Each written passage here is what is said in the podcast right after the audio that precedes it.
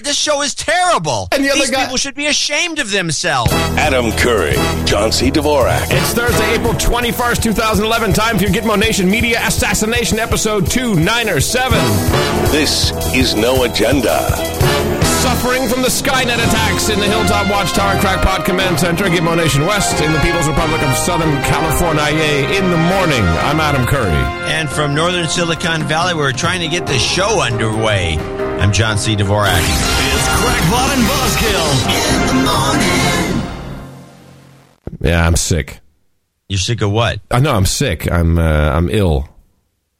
Oh, why? Well, why? Because uh, I didn't take my vaccine shots. Apparently, You have the flu? yeah, Oh, you know it's the flu? yeah, yeah. You know, it's uh, like you get? Did you take? You get some uh, some of those? Uh, you don't even take the antivirals. I mean, that's what I do. I take. no. uh, I mean, it's not like I'm not dying yet, but it's I'll uh, pop a bunch of. Uh, Benny's. You're popping Bennies over there.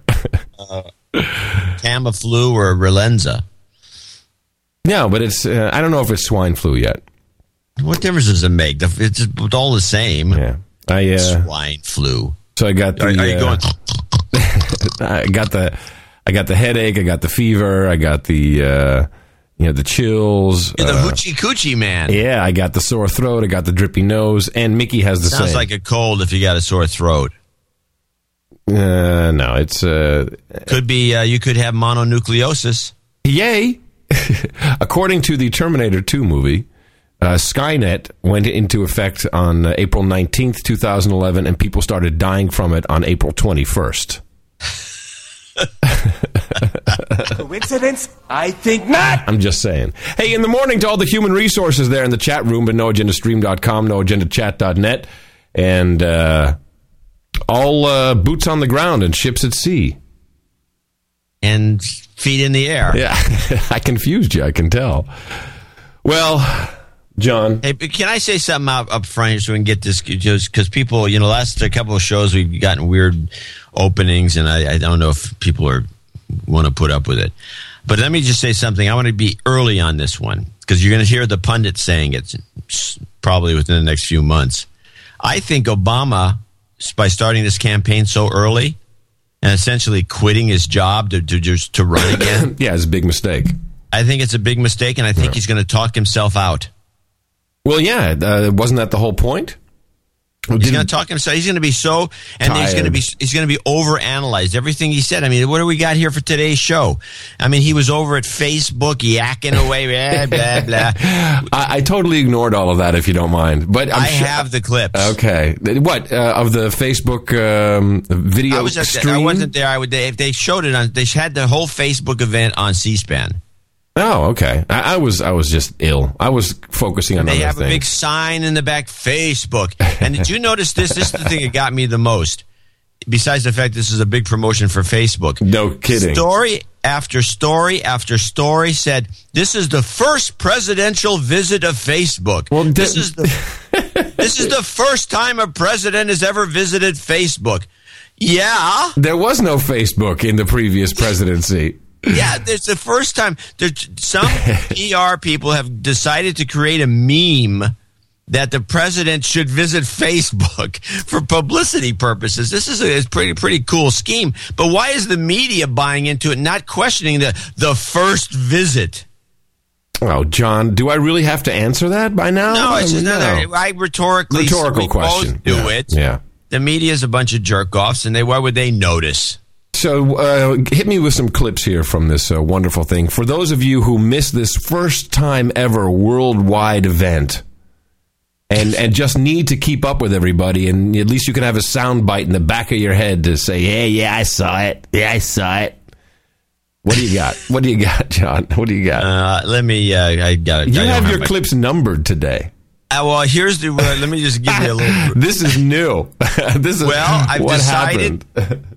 I've decided a couple of things. One is that I had a lot of clips, and I've decided that the problem. We, we, I've noticed the show goes like this. Yeah, well, I, I've got this clip of uh, Janikowski doing it, and they say, and they hit it, you know, and you're like looking through the clips. What is it? This one? Is it that Oh, one? that happens sometimes. Usually, I'm, I mean, you're you're discounting how how f- nicely it flows. I'd eight say of the ten ninety times. percent of the time it flows, but that Yeah. ten percent Is worth numbering. Yeah. Okay. Well, it's worth numbering when I have this many clips.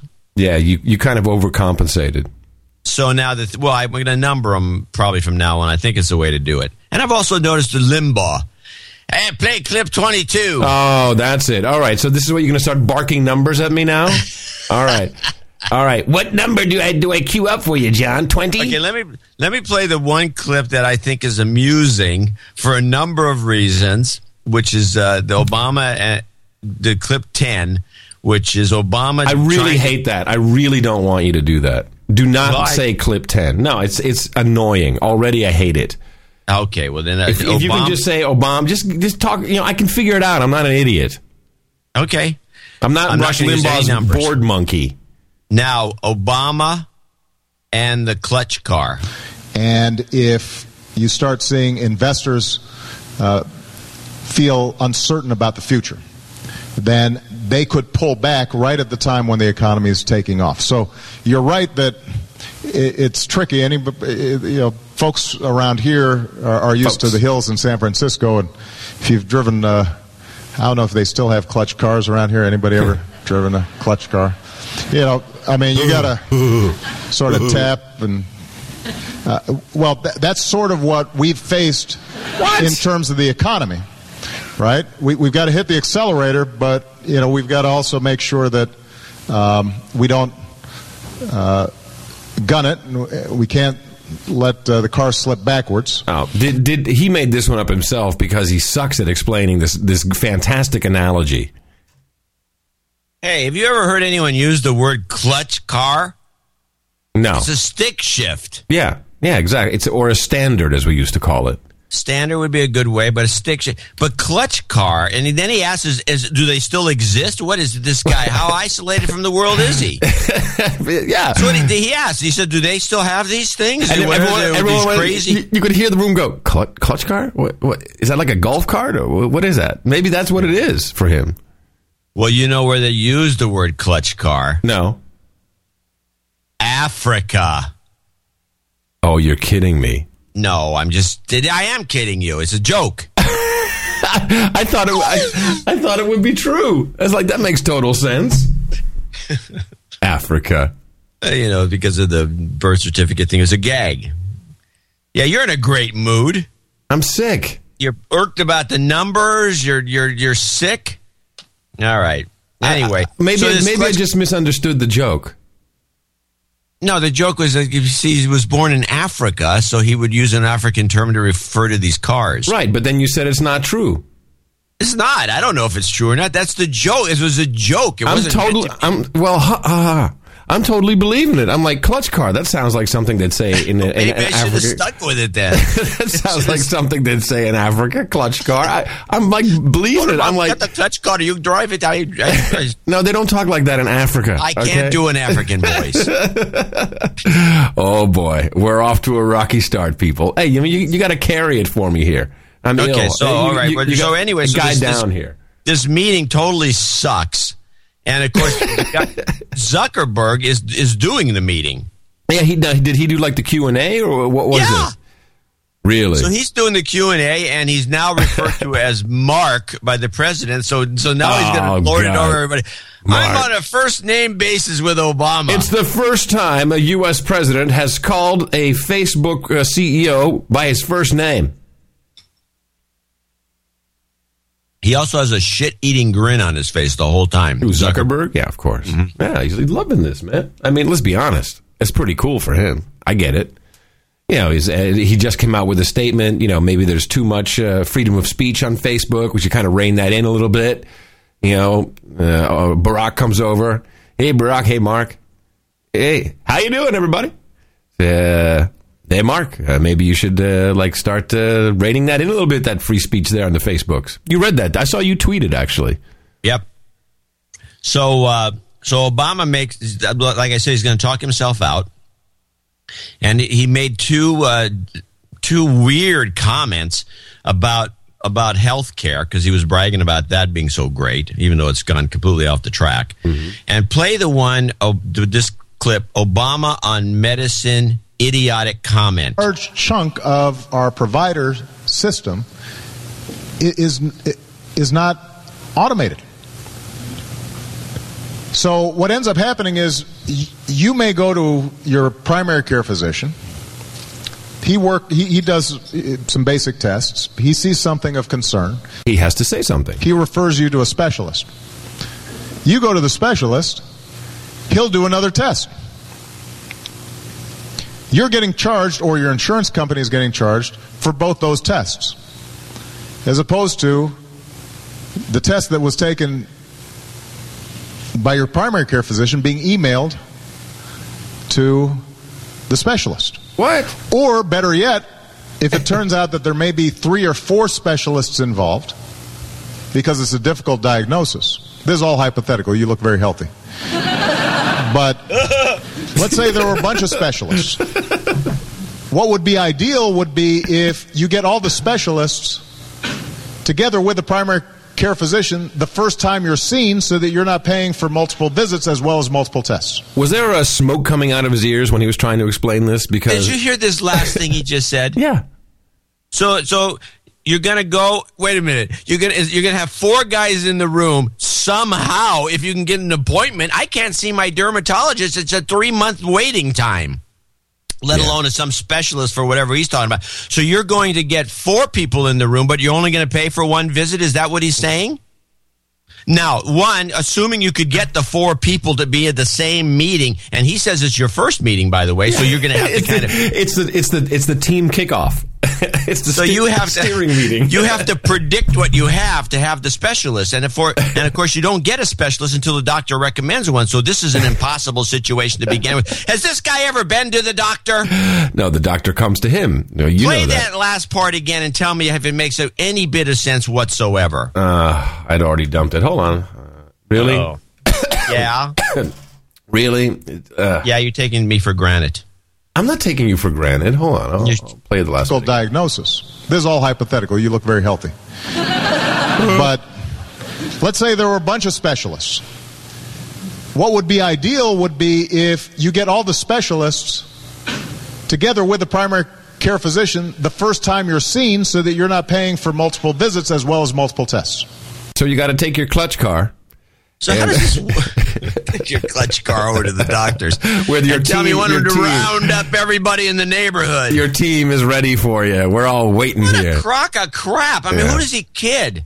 Okay, so he goes. It just it, this never ends. These crazy ideas. Does this guy even? Has this guy ever been in the real world? Play the second clip. So what we want to do is to start changing how folks are reimbursed. Oh. Let's take a hospital. Right. You know, we want to give eh, this is sort of like race to the top. What Mark was talking about in education. We want to be able to say to a hospital, if you do a really good job reducing infection rates in hospital, which kill tens of thousands of people across America every year, and are a huge cause for readmission rates, and we know that hospitals can drastically reduce those reinfection rates just by simple protocols of you know how employees are washing their hands, Washing their hands. how they're moving from room to room and so forth. There are hospitals who've done it. Woo! If we can say to a hospital, you'll get a bonus for that. Medicare will reimburse you for instituting these simple procedures. That saves the whole system money. That's great. Uh, They're going to pay people to To wash wash their- their hands. yeah, that's great. And I mean, of course, what's going to now knowing the way the world works, they're going to say, you know, if you institute these procedures, we're going to give you extra money. What do you think is going to happen? They're going to fill out some form and say, "Yeah, we I, did I that. wash my hands. Yeah, look. washed my hands. Here, Give me mommy, some look, money." Mommy, look, look, look. Don't they look clean? Smell, sniff my finger, mommy. Uh, meanwhile, uh, while no one was looking, the true killer in our society was reported on. John, can you guess what kills more people than guns in America? Smoking. The descriptions are alarming, Prescription drug abuse is an epidemic in this country. and they're warranted, said the nation's drug czar today. The number of people who have overdosed on prescription drugs now exceeds the number of people who have died as a result of gunshot wounds. Yay! Let's get rid of prescription drugs then. What, what is the point of this? Well, it's uh, I believe it's well, it's all about OxyContin. So it's uh, it's I think it, the idea here is we've got too much of the legal stuff out there. Get back on the H, kids. Get back on the heroin because we got a whole shipment coming in from Afghanistan. That's the only thing I could think of. There's a couple. I had a couple of. Uh, I had a clip that is. I would like somebody to, to deconstruct for me. I can't figure out why this clip is floating around. The illegal workers advert. I'm watching this. Uh, I'm watching. This is a Santa Barbara station playing this, and so there's probably some illegal illegals in the area. I'm sure. But this advertisement is from some operation I've never heard of, and I haven't really gotten started to look into it. I just picked this up last night, and but it's like the weirdest ad I've ever seen. It's a it's an ad against legal immigration. Now that so many Californians are out of work, attention is turning to the millions of illegal workers in the state. It's about time. But what about these workers? Legal foreign workers. One million legal immigrants and temporary workers our government admits every year. They take good jobs in places like California. No matter how many Californians are out of work or how ill the economy gets, we need to slow legal immigration until California is working again. Paid for by Californians for population stabilization. Ooh, I like that. Why don't we just come out and say, kill them? Population stabilization. Wow, that's that's harsh. That's what I thought. I've only seen this thing once. And I'm like- from the Population Stabilization Bureau, ma'am. Excuse me. Do you have any uh, Mexicans in here? Any Puerto Ricans? Any kind of cans, ma'am? Let me just see. I'm sorry, we'll have to take this one with us. This one is legal. We've got to shoot this one. This one's not. This one's too small. We got to throw it back. doesn't make any difference. They're illegal or he wants the legal, ones I know. too. That's what I said. You're, it's a legal one. Oh, You're illegal. You're illegal. You're both coming. with we me. got a legal one. Ah. You go in the left cell. That's pretty unbelievable. Hey, try to explain something to me, John. Is the United States of America a corporation?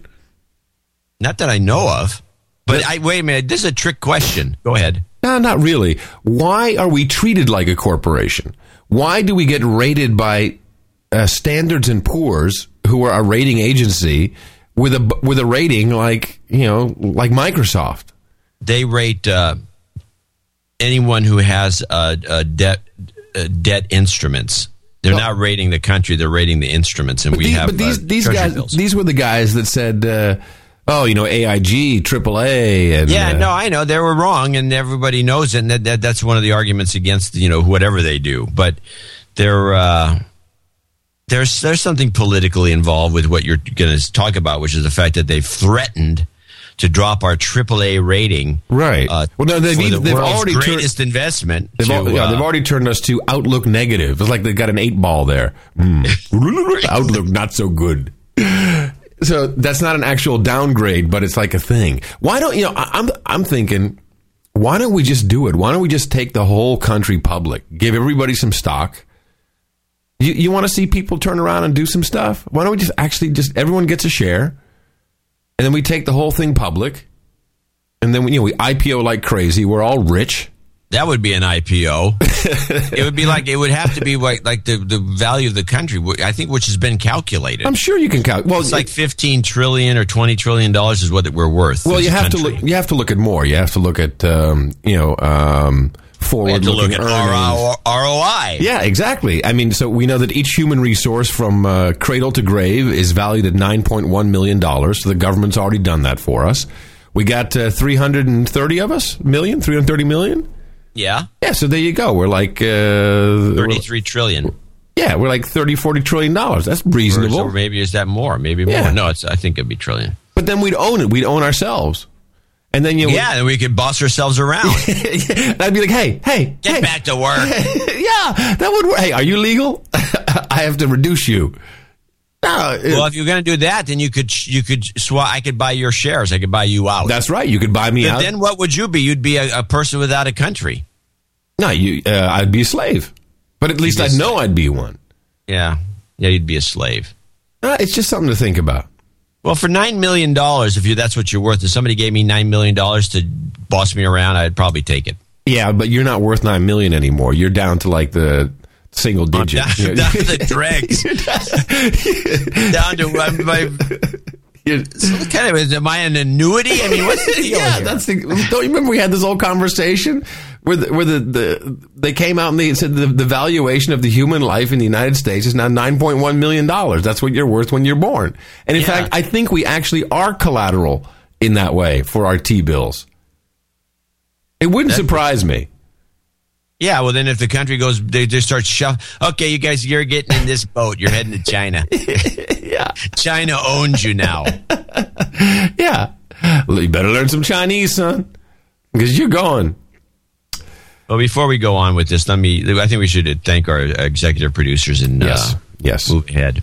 Now we're, We have al- three- we're almost at the 300 club now. Uh, yeah, I know. It's, it's going to be next uh, Sunday, right?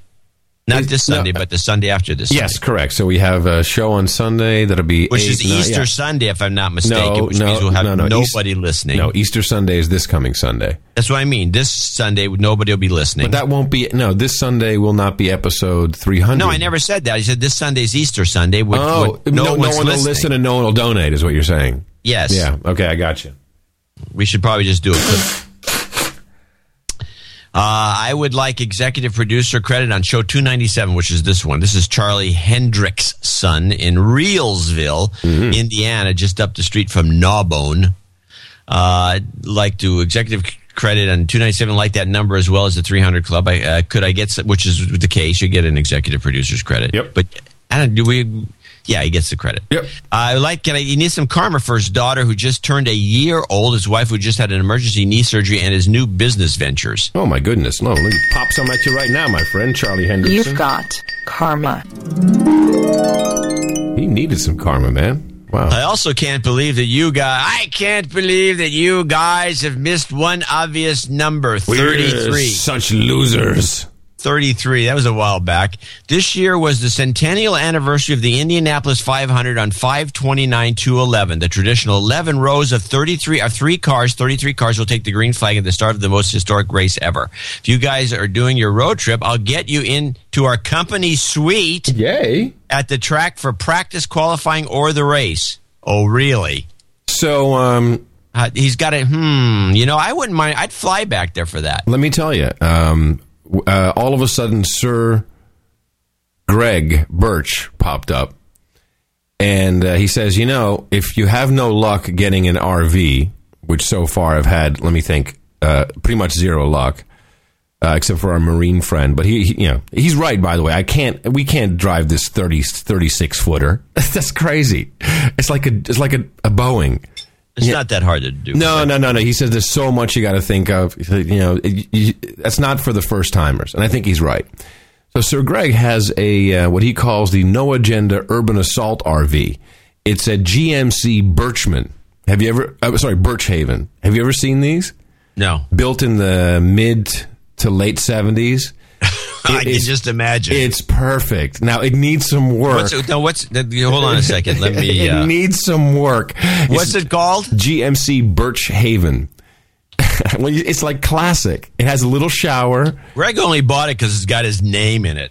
well, no, his grandfather actually um, Made built it. them. He built it. Yeah, he built this one, and he he built the Birch patented Oh. screen door. You see It's it? pretty big. Oh, it's twenty five foot. It's a serious. It's, it's serious, but it's like that's like doable, and it's it's cool Yeah, no, looking it- though, isn't it? Yeah, it's very it's very old fashioned streamliner type. Exactly. Now, there's a couple things wrong with it, so I kind of, kind of, it's like, like the drivetrain and the brakes and stuff. So we got to, we got to think through this a little bit. But I have to say, this type of vehicle, I think, is definitely what we, what we should go for. It's kind of like the, the love, peace, and happiness uh, bus. It's still pretty big. Oh no, it's very big, it, but it's perfect. Although the berths are six feet in length, that's that's a problem. Yeah, well, there's any one of these RVs is a problem for two, you know, people Careful, that are careful, six five, Careful, you're six one, six almost six two. Yeah. Okay. Well, yeah, well, I know, but I like to sleep with my feet hanging off the end of the bed. Really? Yeah. Really? Yeah. You big hairy feet hanging off the end of the bed? Yeah, big old hairy clops of hair hanging off. It's to scare people when they sorry, walk in. sorry, visual, visual, bad visual. Anyway, working on that. Still looking for uh, something that actually runs. There's one. Thing. I just. I'm sorry. I, I just cracked up. I, you, I'm going to send you this link. But he's so sweet. He's like, you know, I always have this. I'm like, but you know, I'm I, I'm I'm worried because his grandfather literally like built this one. Like, I don't. That's gonna freak me out. I want something that what? Go to. I just sent you a link to a photo that you have to put in the show notes. This is the, what you're going to end up with. Hold on. Uh, let me take. Hold on, it's gonna fire it up. I just I was just looking at pictures of the Birchavens and I saw this thing. It's a beautiful machine, man. What are you talking about? It- No, the Birchaven. This isn't one. This is something else that was in the in the images gallery. I'm sorry, a Firefox needs to talk to Windows for. that's cool. I, I'd drive that. You think that's a Photoshop job or is real? I think it's real. We should send it to our artist. It could be a nice cover art. Perfect. Perfect. Okay. Anyway, uh, so uh, it's in the making, uh, and but it's really going to happen. And and the great thing was, Miss Mickey went, "Oh, I'll totally ride in that. That's okay." No, it's a good looking. It's a good looking. It's, it's a classic. It's a classic. I've seen those. Those things are still on the road. Oh yeah, no, there's a whole. whole oh, that would be another stipulation. There's a club of them. Yes, I would have to drive by some GMC club day if Yeah. we if we it's like I just want to make sure it runs, but it sounds kind of like you know the, there was quite a list of stuff that's not quite right. Yeah. but it's, All right, it's beautiful that people are offering that, and uh, and I don't want to sound like a. Uh, ungracious, but I'm I'm still open for other opportunities. Yes, as it were. But I, I mean, I'm, this, this, uh, this going to the uh, Indianapolis 500 race. in Oh, that's perfect. Suite would be dynamite. So, oh, you also want to go to uh, noagendatour.com and uh, stick a pin on the map. We we hadn't looked at it in a while, and we we brought it up yesterday. Holy moly! That thing, like, it's like the map of the United States, and there's red pins everywhere. What does that got to do with? I mean, what is it? That's where uh, our listeners uh, uh, Oh, where they rec- live? recommend to come and visit. Yeah. Oh, oh, oh. Yeah, okay. yeah, well, yeah. yeah, you, you have a lot of free food. Um, yes. Okay, Daniel Foster in Maynardsville, Tennessee. First time donation, which is nice. Uh, he needs a de-douching because of that. Okay. You've been de-douched. He's completely addicted to the show. It happens. And he's actually in Knoxville, Tennessee, which, by the way, is a beautiful little town. They got some of the best barbecue, uh, uh, Carolina style barbecue uh, pulled pork sandwiches in the world. Dave Redderer, uh, and also the University of Tennessee, if I'm not mistaken. Evergreen, Colorado. Dave Redderer, in the morning to you. Uh, just working my way towards knighthood. One more to go. Yay. And we Happy throw in the extra penny. Happy 420 and 300. That concludes. We had a short week thanks Yeah, to spring break. That Right. concludes our executive producer list for uh, show 297. So, uh, a reminder that you have two more shows to get in on the 300 Club, where you become. So, if you uh, are a member of the 300 Club in a in one of the remaining two episodes, uh, you not only get the executive producer credit for that episode, but also on the 300 Club, which will be quite a list. Actually, as, how many do we have? Like 20, maybe? I don't know. Eric would know Yeah. if he's if he's listening. He Yeah, but it's an exclusive club, that's for sure. And uh, well, no one came in for the two nine or seven uh, club, which is kind of interesting. But of course, you can always become a member of the two nine or eight club. But I expect everyone might as well just go for the three hundred because you get your double credit there. Uh, we highly appreciate it. A couple of uh, PR mentions that I'd like to skim through.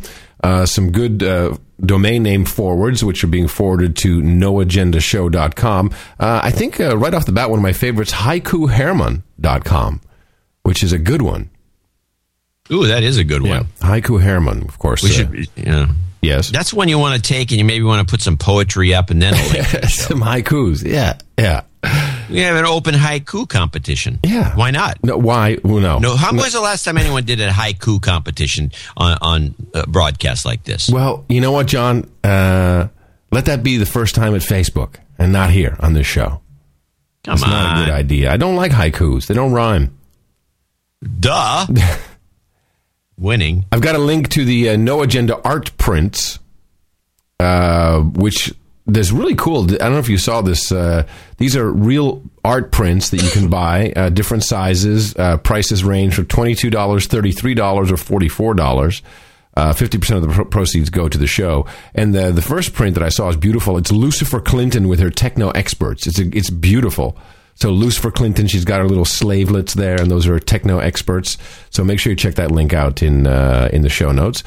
no agenda art print. Where where is those? Um, yeah, no, it, it's not on a domain name. It has to get a, a domain it's name. It's indiegogo.com. yes, that's the one. That's the one. Ooh, I like that one with Clinton. It's cool. That's a beauty. Yeah, it's cool. No, it's, that's like real art, and it's, it's beautiful. Oh, Are these oh, signed and numbered? What do we have here? Yeah, I think so. By the way, according to uh, Eric the Shill, there are currently 33 members of the 300 Club. Ooh. Oh, sure there Sure, are. Eric. Not 32, not 34, not more than 30. No, it's 33. Mm-hmm. Coincidence? I think not. Do we want to mention uh, cashforcarbon.com? But that we had a little uh, email uh, exchange about that. Yeah, you can mention. I don't have it. Yeah, I thought it was kind of cool. Um, hey, Adam and John says, Mark, I own cashforcarbon.com, a site to buy and sell actions or lack of actions for cash. Basically, ride your bike to work while I drive for the week for like 50 bucks. Plant an organic garden for $100 for the season or nap for humanity per hour. Let's get the slaves to work. This will stimulate the economy, allow real people to do real things for the environment, not just some farmer in India. And he'll be uh, giving all of the profits of Cash for Carbon to uh, No Agenda every Tuesday, uh, every thir- Sunday and Thursday in honor of uh, show release day. And he says he hopes uh, he hopes he can get us some cash. That's nice. Uh, yeah, that is nice. And by the way, I want to mention uh, a website we don't mention enough, which is like because I went to it and I said this guy is really doing a great job. He needs to get more traffic, which is the noagendaentertainment.com. Oh yeah. Oh, fantastic. It's totally fantastic. He keeps track of every book we recommend and all the movies and all the rest of it. All- he does a really yeah. he does an out. It's a beautiful little website. It's nice. Yeah, also all the tracks. If I play, do a daily source code, he gets all the tracks and links to iTunes. That's a lot of work. Um, so we have a directory, which is a No noagendaworld. Uh, dot com and I'm just starting to build it and I don't want to talk about it too much on this show but we're actually going to really build out those links and make it easy for people to find we're going to have you know managers in each different country of Gitmo Nation Got a lot of stuff working on what after I get over this cold uh, hittheminthemouth.com, now forwarding to noagendashow.com. Like that a lot. Uh, Hot Pockets Across America Tour.com. Thank you so much. NoParanoia.com. Uh, then we have cling to guns and religion.com. Yeah, real proud about that one. Uh, I do like AQUSA.com. That's a very nice one. So we basically, we are the Al Qaeda on the United States Peninsula right now. That's nice. AQUSA. We are Al Qaeda and um, a link to a, a fine Mac application, which I think is uh, being it's free. Uh, Thomas uh, released this. It's a no agenda radiation calculator. Ooh, yes, and uh, you can uh, uh, you can calculate uh, how fast you're dying. I guess I don't know what's going on, but it's a link in the show notes under uh, PR. And then finally, I, I really have to make mention of the new version of the Pocket No Agenda app. It is it is completely out of control. This thing is so awesome now, particularly the bat signal. We now have uh, individual bat signals for individual shows. Uh, so if you want to be alerted when, for instance, uh, uh, Ray on the Charlie uh, is on, uh, you will get a bat signal for that. You can turn it off if you don't want to be disturbed. What's kind of cool though is that you and I, John, or I more specifically, I can actually trigger some of our favorite jingles in the app, and I was playing with it yesterday. All of a sudden, it's like turn down your speakers on th- hundreds of thousands of phones around Gitmo Nation. Uh, it's cute. Yeah, well, not so cute because uh, there were a couple people in the UK. It was like one in the morning, and all of a sudden, can you imagine you're asleep and that pops up? So I got to be kind of careful uh, with yeah, that. this is what you call a kid and a kid. You know, this is like Yeah. acting like No, yeah. no. So, uh, uh, needless to say, It's uh, juvenile. Yeah, it is juvenile, but it's very fun. But it's cool uh, that now uh, every uh, program on the stream uh, has its own announcement. They're all on by default, so you might want to check and make sure. If you don't have it yet, just uh, update the app. So, thank you all very much for your participation in uh, in our show, um, in uh, supporting our show today. Charlie Hendrickson, Daniel Foster, and David Redner, all executive producers and 300 Club members. Dvorak.org slash NA. I think that's pretty much embedded into your brain by now, isn't it? Everyone else out there, please go forth and propagate the formula. Our formula is this we go out, we hit people in the mouth.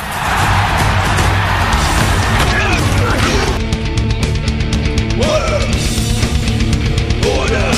I say it loud and proud now. Shut up, slave! So let me do a couple clips now. Because I, I have, uh, I probably have as many clips as you do, but they're longer, so we'll never get to them all. But I have a couple. Some weird things happening.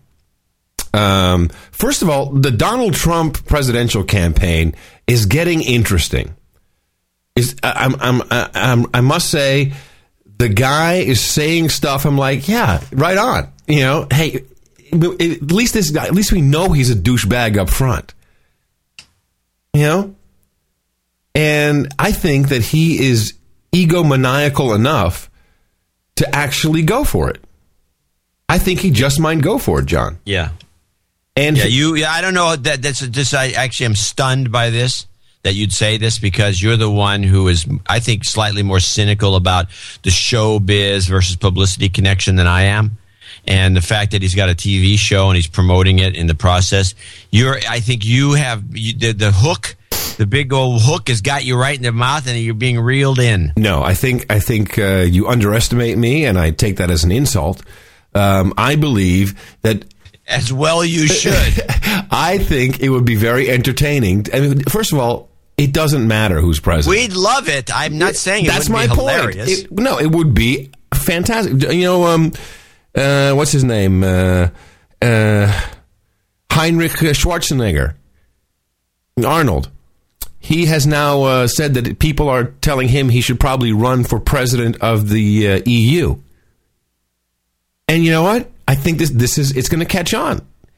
These these kinds of people. This is exactly what we've been needing. We've had ugly people uh, in politics for a long time. Um, in in general, I mean, um, a lot of He's our presidents have been European. good looking. How's he going to run for Excuse president? me, Schwarzenegger is Austrian. What are you talking about? He doesn't have an Austrian passport. Yes, he does. Yes, he does. I don't think so. Yeah, he's an Austrian. That's what we need. We need a fine Austrian gentleman running Europe. Hmm, where Yeah, have I heard that right, before? with a small mustache. yes. Hmm, this is a very good idea. so anyway, so um, I, I got to play this clip from Trump uh, because he was on with uh, uh, George Stephanopoulos, and uh, it's really amazing. He he you know because of course we know that ABC News is completely compromised and this is where I, I just totally fell in love with Trump. He's like well listen to it. You t- as uh, as as George Stephanopoulos who is you know first of all he's half Trump size and he's a little mousy kind of guy and he's trying to get an er, uh, you know a word in edgewise and Trump is just trampling all over You say it's all about the messenger. A lot of Republicans think you're a flawed messenger for the party. Karl Rove, again over the weekend, saying you're a joke candidate if you continue to raise questions about President Obama's citizenship. There's a real question about the birth certificate. There's a real question about the his own his own But, sir, citizenship. there- there is no question. He's Let got a just certificate George, of live George, birth that is George, recognized by the state. I the know State exactly Department. what you're getting at. The And For some reason, no, they're not the facts. He doesn't have a birth certificate, or he hasn't provided. He's given a certificate of live birth. It's a much different Certificate instrument. of live birth meets the standard of the Not State Department the for same. anyone's citizenship. George. there were contemporaneous reports in two George, they have Hawaiian co-opted newspapers you. Given this, This- I love that they have co-opted you George you are under their spell No, those are the facts, George, sir. they've co-opted you. It's not obviously Obama and his minions. Oh, Come on, that's funny. No, I'm not saying this is high hilarious. entertainment. I don't see why the. Republicans. They're, they're, I think it's bull, bull crap, to be honest about that. Certain guys like Rove, who must think this is hilarious, it's- are he- coming out with humor. this. Oh, this is terrible. he shouldn't be saying that. And meanwhile, you know, like it's one of those things where you say, no, no, no pl- applauding, where you're like, meanwhile, encouraging people with your other hand to like bring up the applause level. Yeah, yeah, yeah, yeah. Please, please, no, stop. Please, really, do more. Yeah, exactly. No, but it, but it didn't stop there, man. It just kept on going, and I, and I was just like, oh, I love this. It's th- please. Is there more? Yeah, oh yeah, it doesn't stop. They have co-opted you. he just kept saying again. They have co-opted you, George. You're a bot. And, and first of all, true. A certificate of live birth is not the same thing by any stretch of the the State Department as a birth recognizes as certificate. the standard of George, it's so simple. 1961, two Let Honolulu him, George, newspapers. let him show the birth certificate. And by the way, this is not this is not a big focus of my campaign. No, not at all. Isn't that- but what are you talking It's like about? watching a wrestling match with these bull crappers. Ew. I, I, I spanked your woman while you weren't looking, George. Don't believe it's My why you come big to the top of the focus is? China and OPEC. And And I like this too. He's like, and uh, China and OPEC. I'm, you know, it's like we're going to go kick their ass. That's what I'm hearing. You know, this is what everyone's doing. This is what's happening right now. Our government is going after China, but here's a guy who, if he was president, would just say it. We're going to go kick China's ass. Screw the China man. all of these countries that are just absolutely destroying the United States. But Mr. Trump, this you is say, not a you big say focus. it's not a big focus of yours as long as you continue to raise Would questions. you make it a big focus? Let's see what happens. And that's true too. He says you're making it a big focus. It's absolutely true. This is hilarious. Let's see what happens. But, you're the but one a certificate of it alone. live birth and a birth certificate are very You different said that you sent investigators to Hawaii, and you said, "quote They cannot believe what they're finding. We're what have see they found? what happens, What have they These found?" anonymous people. No, wait, it gets who, better. who are these? these these experts of his? Who well, are they? well, listen. If, you know what? What are you, George Stephanopoulos? You, you you know the questions to ask. You're right. None of your business right now. We're None of your business. Shut up, slave. going to see what happens. Have they found anything? We're going to see what happens. What have they done? We are going to see what happens. When? On the final episode of The Apprentice, of course. When else do you think we're going to see what happens? George, next question, George. Ah! You refuse to accept that the president was born in the United States. I hope he was. I'm not looking. If I should run, and if I decide to go, and I end up getting the nomination, I don't want to use this as an issue. I'm not just like a normal guy that says, oh, "Gee, I'm going to run for president." I was a governor. I was a senator. I'm going to run for president. No, I, I'm a douchebag, just straight up. Now I'm going to run.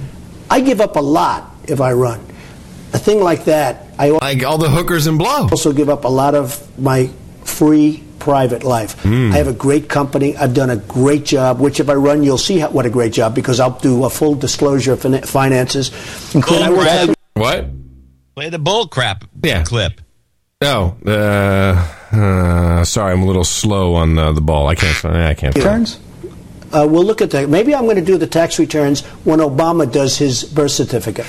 All right. So I just thought that was hilarious. Now, something weird happened, and I don't know if it was before this interview or after this interview. So now we have, I think there's a leak. Either, either there's a leak within ABC, and some uh, and someone uh, let this out, and she was ready for it, or the whole thing was scripted and acted, and I don't understand what's happening. Michele Bachmann.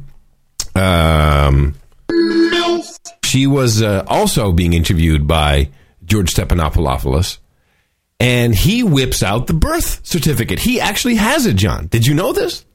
All has- this time, he has the birth certificate. Well, how come he didn't show it earlier?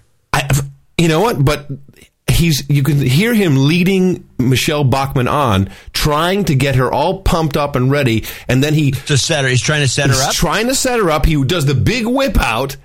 And then it was like she knew it, like she knew it was coming. So either there's a leak within ABC and someone said, be careful, whatever you do, he's going to pull the birth certificate out. So apparently he has it. Uh, or this whole thing was scripted. One or the other, uh, I'd like you to. Uh, oh, did I lose you, John? Oh. Oh, no. Heard you, uh, I heard him die away. Are you there? Finished? No, we can't be finished. I'm still connected. Hmm. Let's pause. Well, that was weird. You just dropped out. Did you lose connection somehow?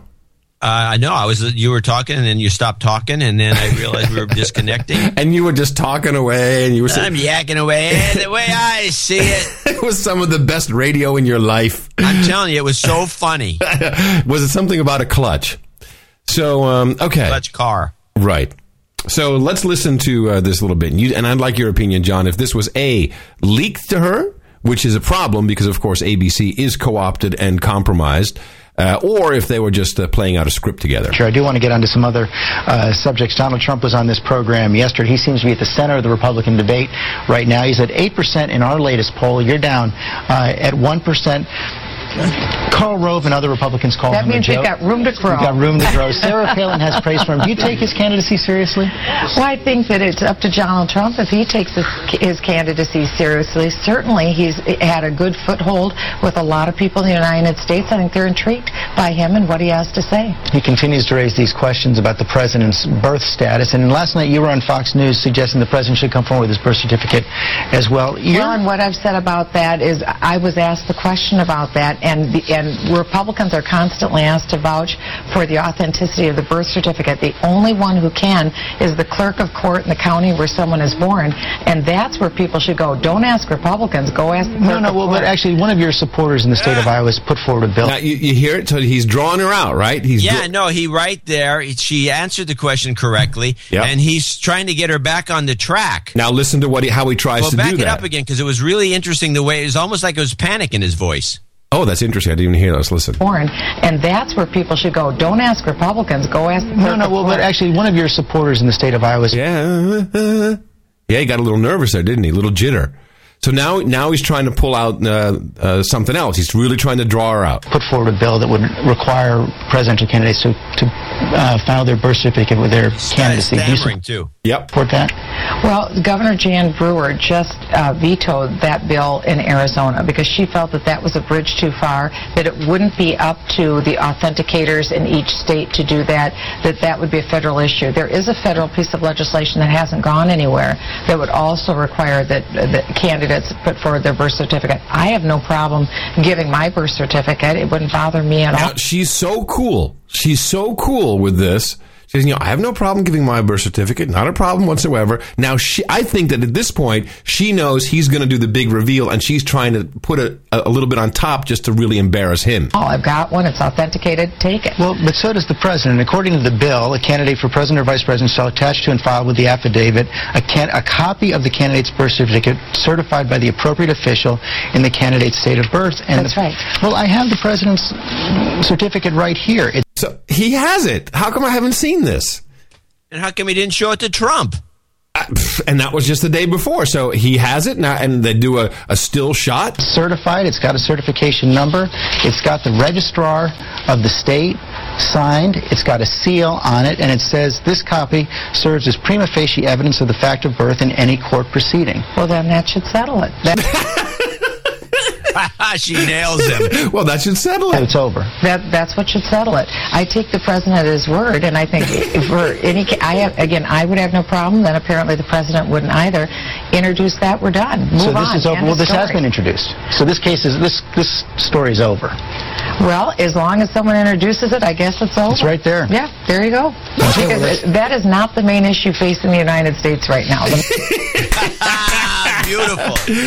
I think I think uh, there's a leak within ABC, and she knew it. There's just no other way because she's she's spoken very differently at rallies about this uh, issue, and she was so calm, like, "Oh, that settles it, then, doesn't it?" And he's like, uh, that, "That's it? Uh, You're not freaking out on me? Think of my ratings, woman. This was not the agreement." Well, the worst part is that he he continued on with his script, despite the fact that she was already locked down on another track. Yeah, and it makes him look like like a bumbling idiot. well, I mean, it's is. just, that was ridiculous. He It's is- very funny. He is a bumbling idiot. That was very funny. If you think of, if you deconstruct what you just witnessed with that clip, It was perfect. it's just he's he thinks he's got somebody hooked. Yep. and he's reeling him in, and then he he comes up with an inner tube, and he pretends it's a fish. Look at the size of this bass I caught. Well, that settles it, then, doesn't it? Hilarious. Something she. uh I th- I, th- I think there's a li- they must be freaking out. Who No, told her? I, here, I think I know. I don't know if it was ABC. Here's what probably. I'm just supposing. I have no idea what, what went on. There must have been. He must have had the meeting with Trump the day before, and then all hell broke loose. And it and the White House or somebody Said, "Here, here, take this."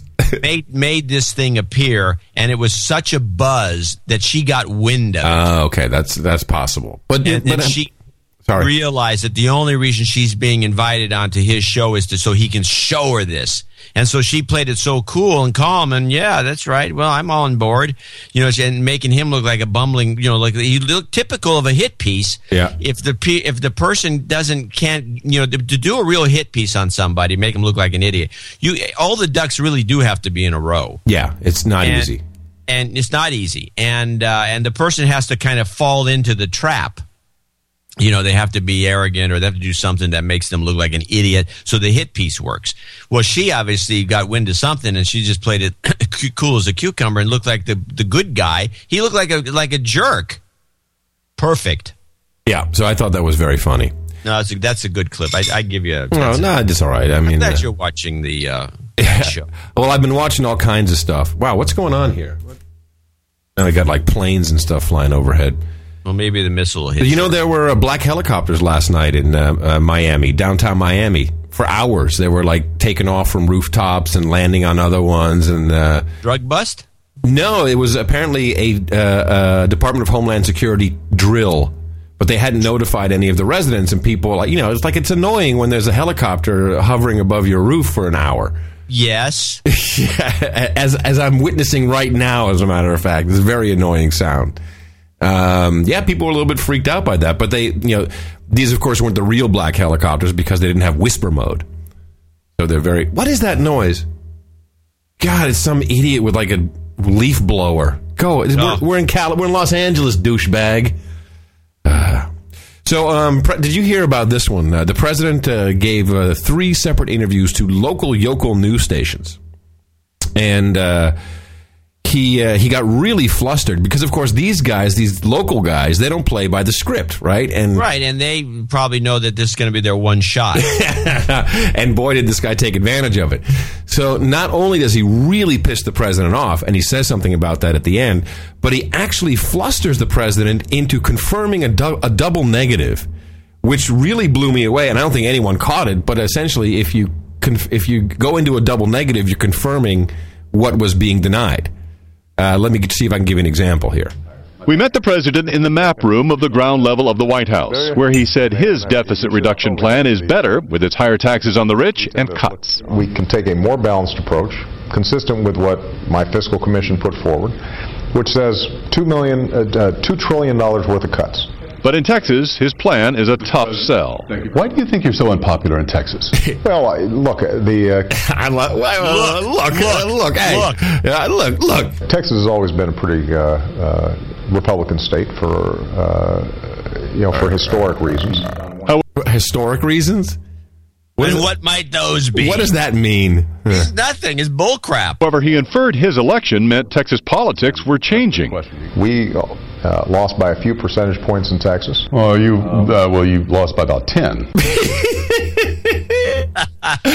okay, this is where it starts to go off the rails with Yeah, this this guy. is, this, yeah, you lost like 10 bonehead, not two. Well, the uh, 55 44. I, I understand. The uh, I mean, if what you're telling me is Texas is a concern. Hello, everybody. conservative state, you're absolutely right. I mean, Republican Governor Rick Perry harshly and frequently criticizes the president over the health care law, EPA regulations on Texas oil and gas industries, and the budget. But Mr. Obama hinted at hypocrisy by Perry. Governor Perry helped balance his budget with about six billion dollars worth of federal help, uh, which he happily took, and then Now, now listen very carefully because you got to listen. You really got to focus in on what happens in this next bit. started blaming uh, the members of Congress who had offered that help. Houston Republicans and Democrats suspect the Obama administration skipped Houston to award shuttle orbiters to states that would help in the president's reelection. That's wrong. Entered into this. So was was the shuttle not awarded to Houston because of politics? I just said that was wrong. Uh, I, we had nothing to do with it. The White House had nothing to do with it. There was a whole commission, a whole process. That's how the decision was made. And you weren't personally involved in the decision. I, I just said that wasn't true. So you weren't personally involved in the decision, and he comes back and says, "I just said that wasn't true." I.e., it was true. Am I crazy? No, what you're he is answering the question in a as a negative in, in the wrong way. He's saying the uh, he's answering some uh, previous question, but he's actually but if you take it if you if you have him answering the question the guy just asked, yeah, then he's just essentially saying yes, he did it. Nah, but I think it's it's poor showmanship at best. Whatever the case is, he could have charmed this guy earlier. With that 10 point thing, that was an opportunity for, for Obama to, to joke around Right. and say, well, you know, I'm an optimist and gee, you know, these things happen. But instead, he got all bent out of shape about it, being corrected. He can't be corrected. Well, listen to this. So listen to the end. Uh, I don't know if you can hear it Yeah, yeah, perfectly what he the, the says. part that every right wing show is Everyone was showing this. Oh, really? Okay, I didn't know that. He claimed an immigration reform bill still isn't dead. So the question is going to be, are we going to be able to find some Republicans who can partner with me and others to get this done once and for all instead of using it as a political football? And the president says he's not giving up on Texas. You going to campaign in Texas for re-election, or is the state written off? Yeah, I, I never uh, write off any states. You're I, not- not gonna write off I, I never write off states, and I love, uh, Hello, I love. Texas. After the interview, Mr. Obama Texas. pointed out that he doesn't like an interviewer challenging his comments. let me finish my answers next time we're doing the interview. All right. No, so you can't hear. He says, "Next time, let me finish my answers, boy. Shut up, slave. Don't." Yes, Everyone yeah. has listened to this. He never really interrupted uh, Obama that much. And by the way, Obama was who O'Reilly interrupted constantly. Obama's long-winded and has to be interrupted. and he goes, uh, and and then an. Also, it's apparently what you interrupt him about because I do have a clip, uh, which is which is the Zuckerberg clip where Zuckerberg's asking him a question, and then just before Obama's going to uh, jump in, Zuckerberg interrupts him and doesn't let him say anything until he gives him a big compliment. And so the big compliment, I guess it's okay to. In- you can interrupt me if you're going to tell me how great I am. All right, the next one's from the web. Um, we've got a question from Kwame Simmons from Orlando, Florida, and he asks I strongly believe that education is the greatest equalizer. With so many problems plaguing our current system, is it possible to examine a complete overhaul of the system so that it addresses the needs of modern students? And Okay, hold on a second. That's not a real question. That is not. That's a fake think? question. You think, it's, you think it's a fake? Really? the question from the web would be, "Yo, what tracks are you dropping, nigga?" Please, this is so bogus. So before you jump in, um, I, I just want to say, as someone who's spent a bunch of time researching education, who cares about this, I think that the race to the top stuff that you guys have done um, is one of the most underappreciated and most important things that your administration has done. So. I, I appreciate that. The uh,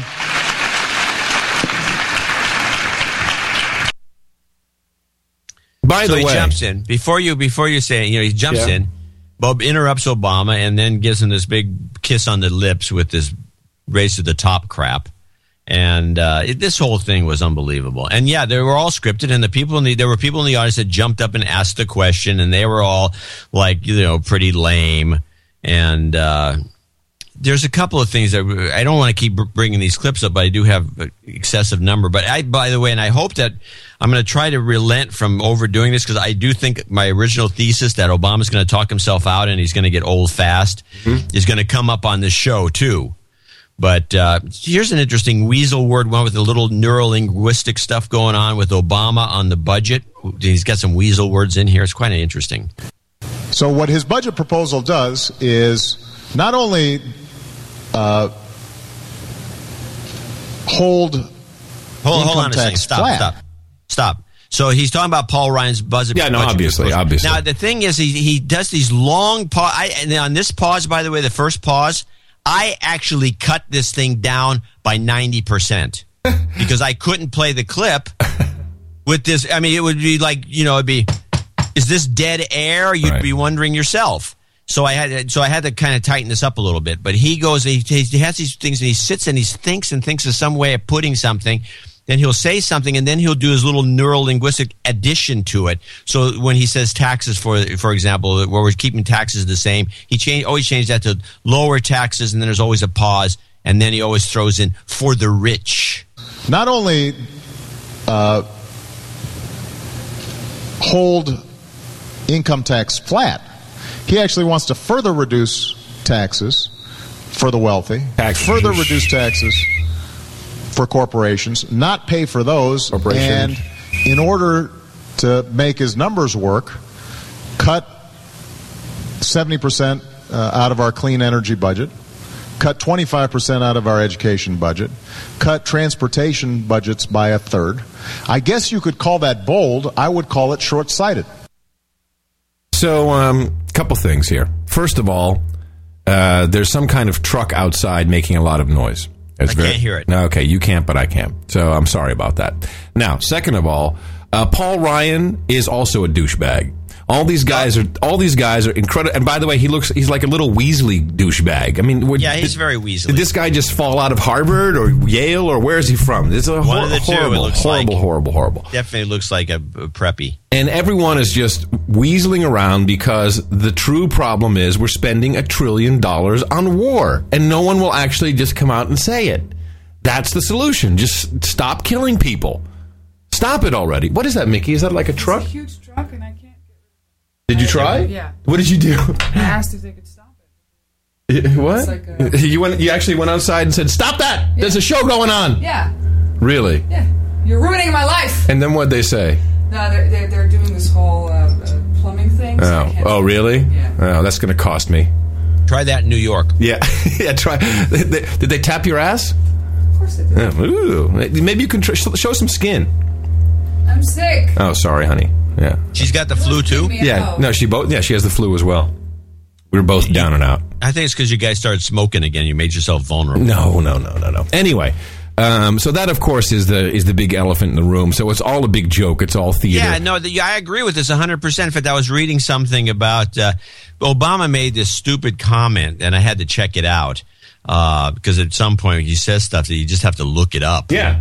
And uh, there's one here where he talks about the engineers. Um, let me see if I can find which one it is. it might be in the batch two. Uh, Obama. What- on- oh, I, uh, well, does, the asthma comment is funny because it was commented on by a bunch of people. Uh, there's one thing he says, Andy Grove. It's one thing after another. He says that's bogus. he actually says that's bogus. No, no. He said he's the, here. The rant on infrastructure is the one that I, I want to refer to. According to the, the Republican budget that was passed, for example, we would have to eliminate transportation funding by a third. We'd have to cut transportation by, funding by a third. You remember when that bridge in Minnesota collapsed with all those people on it? and there was a big hue and cry how can this happen in America? Well, the, the National uh, Society of Engineers, they've looked around and, and they give, it- give us a D when it comes to infrastructure. No, is that the same guys who uh, said that the uh, World Trade Center uh, could not have collapsed by itself, or is it different engineers? Well, there, one thing is there is no American Society of Engineers No. for starters. really, you looked that up?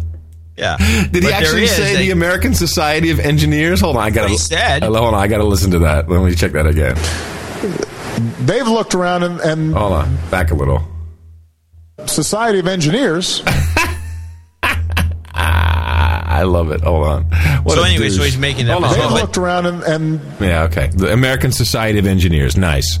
Okay, so there is no such thing, but but that's but what he w- wanted, he maybe could have said, which is what it was, which is the American Society of Civil Engineers, Right. Who's who's a who is a uh, kind of a uh, you know they they have a vested interest in in building stuff, uh, infrastructure, so they see wherever they look, everything is falling apart. And so they gave, they think the country's falling apart, and they said it's a D. But if you start looking at their, their they have a website. It's called infrastructurereportcard.org. Oh, this is actually a 2009 study. He says, and they say that we're two, we're 2.2 trillion dollars in need of new roads. Yeah, and I sure. think there's probably some truth to that out here because there's potholes. Yeah. But they had stuff like I was looking at the re- state by state, and they said mm-hmm. something like un, in California, for example. This is one of the problems. Yeah. This says an unmet need of 1.7 billion for outdoor recreation facilities and parkland acquisition. So we get low grades because of this. We, we, so in other words, we're not buying enough property. The feds aren't buying enough property, so that this gives us a low grade. By the way, 1.7 billion dollars. That's less than what we spend on the war in Afghanistan a week. A week, yeah. All right, let's get off of this because I'm uh, incredibly bored with the whole Facebook uh, Obama story. What a distraction from what's really going on. And but, but I want to say one more thing though. While you're bored, which I can imagine, you remember that clip of Biden falling asleep during the speech? Yes. And then the woman behind him who do- whose head just caved in, she was down, right? Did, did she die? No, no, no. She was asleep. she might have. Just like, passed out. So I saw the clip again on on on the big screen, and I and besides oh Biden asleep and the woman behind him conked out cold, the black chick in the back was falling asleep, and she was ju- she was like that The old head jerk, like the head closed. jerk. Yeah, yeah, yeah. head jerk and the eyes go closed. Head jerk. So there were three people out of six conked out. But you know why this is? Because they all had to go to rehearsal. They've all done this. They they heard the speech. They all had to, you know, they rehearsed this. I'm sure. I'm sure that they have an identical room, and you're going to sit here. Oh, Biden, you sit over here. Uh, a lady falling asleep, lady, you sit over here. A general, you sit over here, and they do it over and over again. You know, it's a rehearsal. This the, the, whole everything is so scripted with these guys. They're just tired. They just fell asleep. You know, it's like high school kids at the high school play. You know, it's like ah, I'm tired. So anyway, so um, very important news, John. Um, Sweet Micky Martelly, uh, the newly elected and completely fair and legally and democratically elected former singer of some Kalualua band, uh, who is now the president of Haiti, uh, came to visit uh, Lucifer Clinton, and they had a nice little uh, little statement together, and uh, we had. Uh, Lucifer there, and there was like three people, literally three people in the audience. And this guy, all of a sudden, he, he couldn't speak English anymore. Though we've heard him speak English, and it's okay, right? It's not bad. So he was speaking French with an interpreter standing nearby. Um, so I'm going to spare you the opening uh, statements by uh, Frau Lucifer. But uh, something very funny, like mid midway, she says how important this whole Haitian thing is, how really, really personally important it is. Of course, we know why because you know we're going to have Clinton Avenue and the you know Bill and Hillary Clinton uh, honeymoon suite in the hotel. I mean, they've been waiting for this for years. We are behind him. Uh, we have a great deal of um, enthusiasm. This is not only a goal of our foreign pro- policy, but it is a personal priority for me, my husband, and many of us here Mm-hmm. you think? Personal goal. in uh, Washington. Now, some of you may know that Mr. Martelly's campaign slogan was Tèt Kale. Now, I'm told the literal translation of that slogan is bald head, which doesn't need any further explanation. What? Yeah, he's bald. He has a bald head.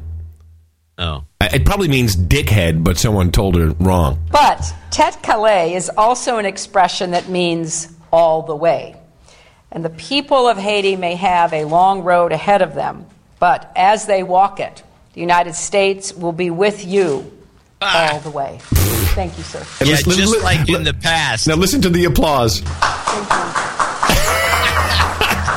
like three people. So anyway, so then sweet Micky Martelly goes into his whole rap, which is like I was like oh Biden, you know, like uh, whatever. So then the, uh, we open it up to questions. This is always interesting because you never ever see that on television. What do you think the first question was about uh, regarding? As we have Haiti, we've got the the the bald headed guy, we've got Lucifer Clinton. What is the number one question? What would the topic be about? Well, if it was me, I'd ask, "Where's the money?" No, we talk about Libya, of course. it was the most embarrassing thing. What? The first question right off the bat is about Libya and Syria. Not And even this a- is at the press conference Yes. for Haiti. Yeah. and and uh, I, I just something wrong, babes. Oh, okay. Um, yeah. This and, and and and she without without even uh, you know saying, well, that's kind of inappropriate. She just goes straight into the answer. So I think it was a scripted moment with uh you know prepared and like all right you know you No, want it has to be. It has to be because this is off topic, and I've never seen anyone in one of these deals where somebody goes off topic where they're not scolded for it. yeah no and she- she's a scolder. She Oh, yeah. loves to scold people. in fact she smiled among the international community uh, can uh, provide which, uh, which goods and services. Now, I think it's important to point out that um, um, this. This, by the way, is about the $25 million that uh, the uh, State Department is making available to the, uh, the opposition, uh, formerly known as the rebels, formerly known as uh, Twitterers. So they're making $25 million available in stuff. opposition, which has held its own against a brutal assault by uh, the Gaddafi forces, um, was not a, an organized militia. It was not a, uh, a group that had been planning to oppose the uh, rule of uh, Gaddafi uh, for years. It was a spontaneous response. Yeah, a spontaneous response with tanks and jet fighters. Amazing how the And who were these people, Hillary? Uh, within the context of the broader Arab Spring. These are mostly business people, students, uh, lawyers, doctors, professors. Now, you've seen the, the video of the so called uh, rebels. Do they look like lawyers and doctors to you? They don't look like they look like just a bunch of street ruffians. um, who have um, very bravely uh, moved to defend their communities and to call for an end uh, to the regime in Libya. And we are um, going to continue to take actions consistent with uh, UN authorization uh, to try to uh, fulfill the international commitment. So she goes on and on, and it's literally like three minutes of answer of this completely inappropriate question. But she's they're teeing it up, and uh, and it's very important for everyone to see this because what they're doing now is they are. Remember, we read the uh, the United Nations resolutions 1970 and 1973, where there's all this stuff in there, and then at the very end, it basically says uh, these terms of services can change at any minute, right? Well, we're at that point right now, and that point is uh, the the one little line that you and I both joked about is that they can literally use any means necessary to protect civilians. So uh, William Hague, who is the uh, foreign minister for Gitmo Nation East over there in the UK, he comes out and he says, "Oh, we're going to send in troops, boots on the ground." But John, they're not going to be fighting troops. Oh no. No, no, no, no, no. We're not. We're not going to do that. No, no. They're just going to provide support and uh, logistics, and you know, like uh, you know, help them how to set up a tent. This is helping them to organize themselves. This is mentoring rather than training. It's not training; it's mentoring. this is totally This is the 1984. Brits. This is the Brits that are sending in these guys. Yeah, the Brits are. Yeah. Oh, the French want to send in the commandos, but the Brits. This is this is not training; it's mentoring. This is not training the fighting forces of the opposition. It's not training people how to use specific pieces of equipment or what to do on the battlefield. the guy is such a douchebag. This is organizational assistance. Uh, uh, uh, organizational assistance, I tell you. Let me get the marbles out of my mouth. and saying this is how you organize your structures. This is how you organize your communications or your hmm. logistics on the called training. Yeah, I mean, they should bring in UPS because they're good at logistics. is that if they can do that, they will be in a better position to protect civilian life. which Forgive is, of me, course, that our sounds like training. Yeah, well, so this is good. Excuse me, that sounds like training. Uh, right on, girl. It's not training the fighting forces. It's- Oh, what, are they going to just train the kids on the street? It's mentoring. High Shut up. school, It's high school kids, a I- bunch of uh, It's cheerleaders. just mentoring. very clear. It's, it, it is helping with the organization of headquarters. But Headquarters? It is not training or arming the fighting forces of the opposition. So there's a very clear distinction between those Yeah, two things. If those British officers who are involved in this new contingent were to be attacked by Gaddafi, will they fight back Good question. In self defence? Well, their protection really comes from the opposition side. They are working they're not good enough for at the the moment, are they? That's why they're there. Yeah, I can just see a bunch of British troops like, uh, you know, if we're attacked, these guys are gonna protect. Are gonna protect us. boneheads. Really, really. You know, I I weep. I weep for the young men and women in Gitmo Nation, UK, in the East, who have to go there. I weep for you. My heart. I know kids who've come back from Afghanistan that my daughter used to hang out with. They're completely effed up. This guy is an asshole. I'm sorry. It's just he has no qualms about sending young kids into this crap for for money and for oil. You're a dick. the opposite side. So these are not fighting forces. Uh, so no, they are not going to engage in battlefield activity. Battlefield. Uh, these are advisors. These are people who know about organizational aspects. They're not people who are there, Oh, let me guess. They're consultants. there to, to fight a war themselves. Wouldn't you be safer to go after another resolution which would give you uh, more scope at this point? Well, I don't think there's any need for that to do this, because as I say, I'm confident this is well within the United Nations resolutions, the, uh, the provision to take all necessary measures in order to protect the civilian See, population. there it is. They pull it. He pulls out the, the final line card. We can take all necessary measures, and we can do whatever we want. Now, uh, so that he rambles on.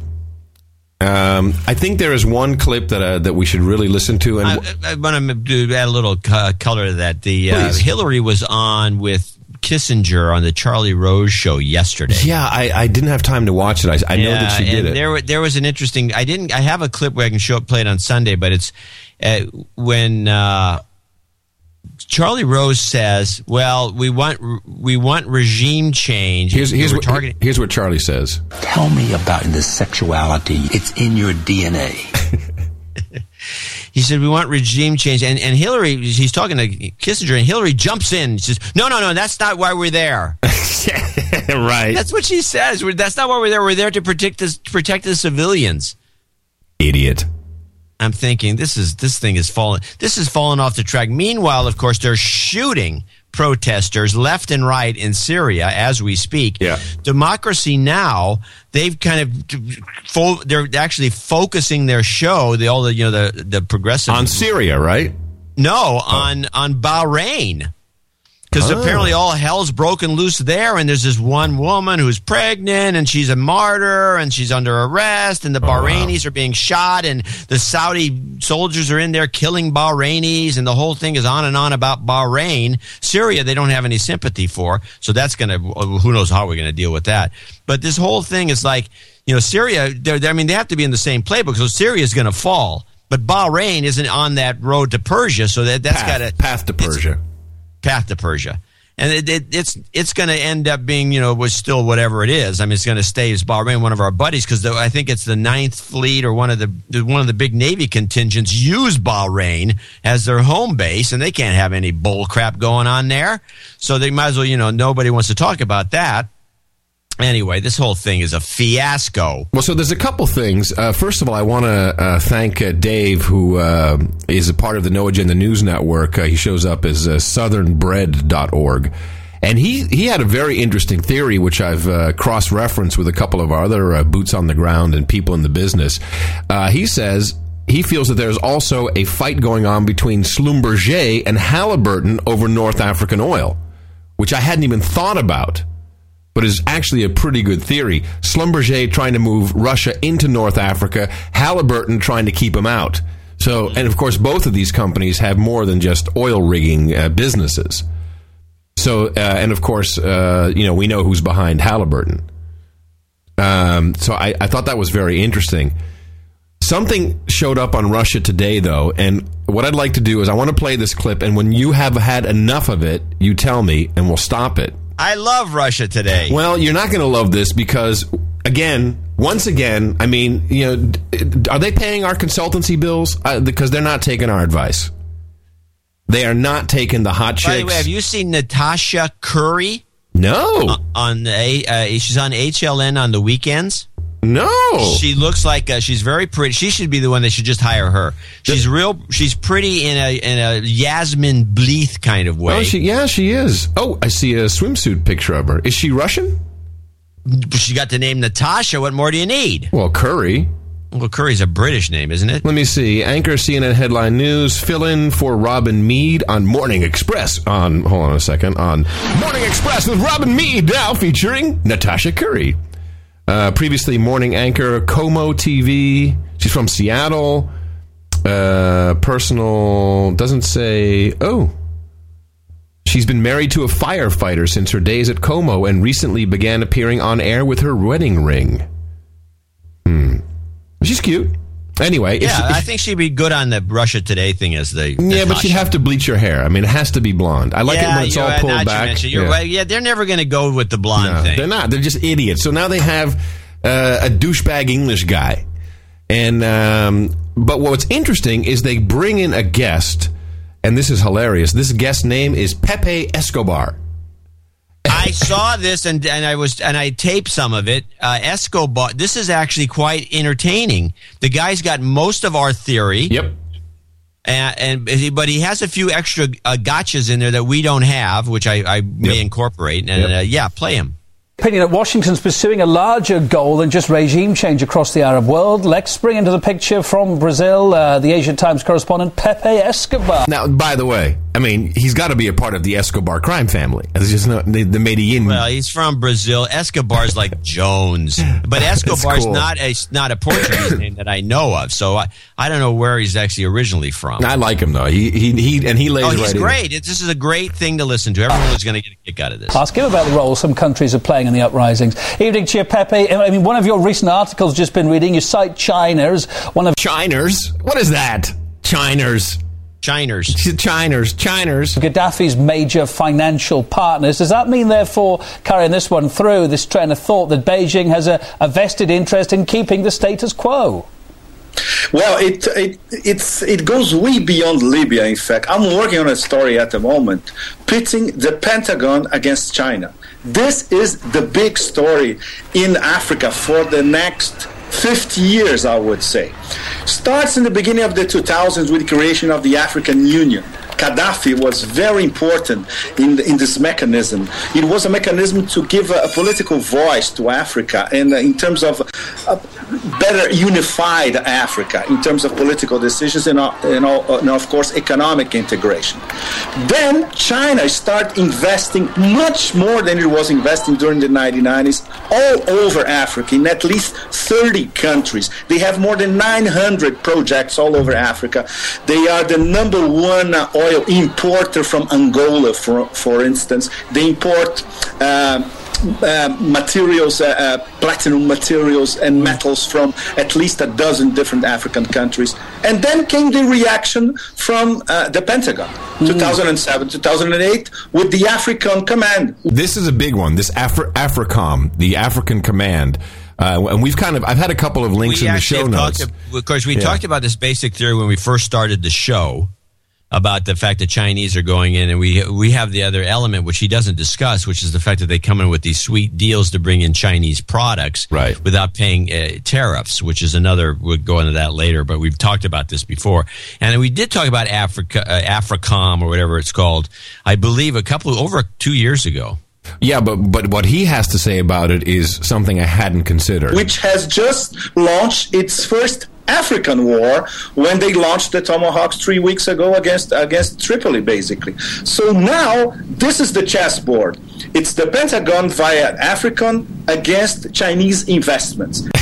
I love it. And in the middle are, I would say, at least fifty Yeah, stupid slaves. You're in the, you're in the middle. You're kind of annoying. let, me, let me pound some tomahawks on your head. African governments, and they are scrambling to see, okay, what are we going to do now? Pepe, let me just focus in a bit here. Okay, so you're saying there's an opinion that, that, that, that Iran.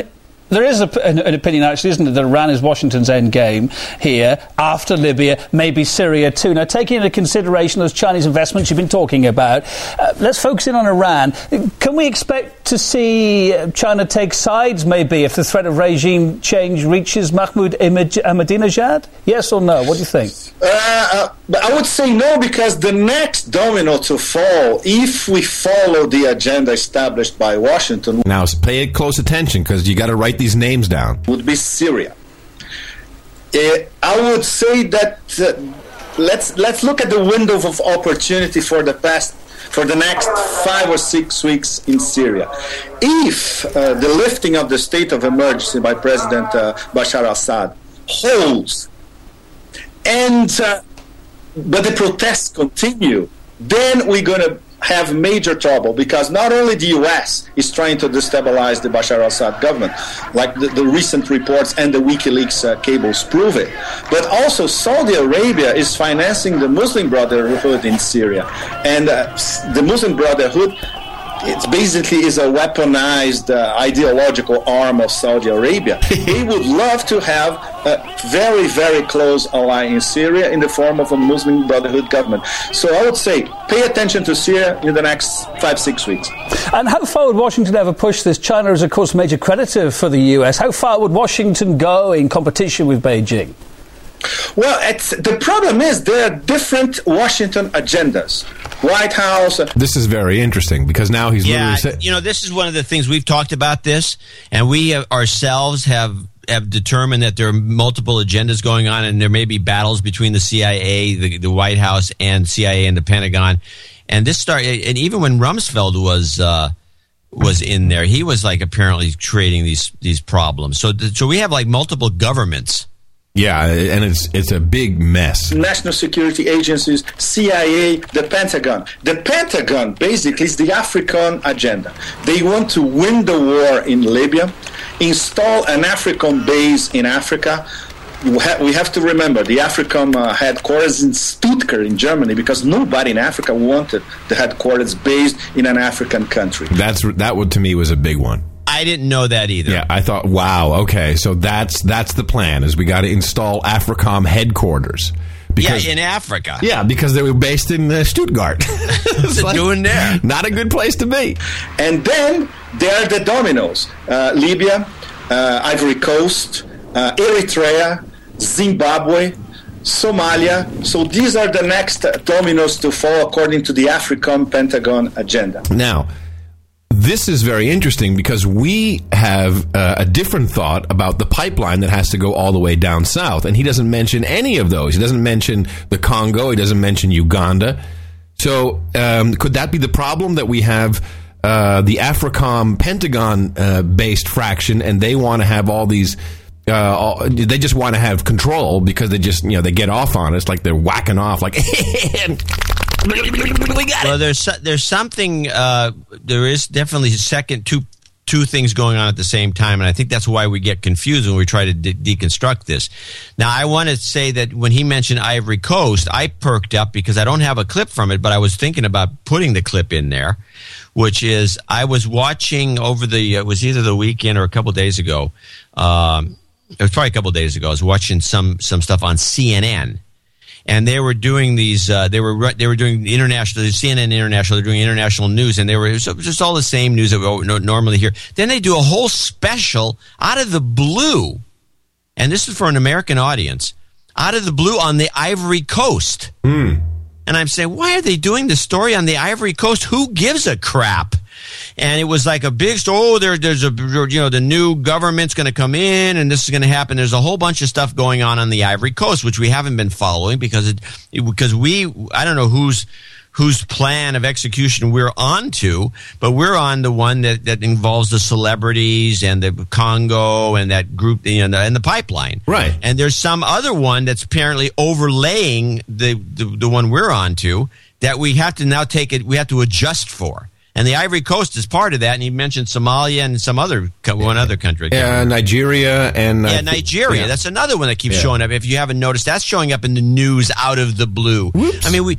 I mean, why aren't we getting election results from Angola? I mean, why? Why is all of a sudden Nigeria such a big topic to get the American public used to the fact?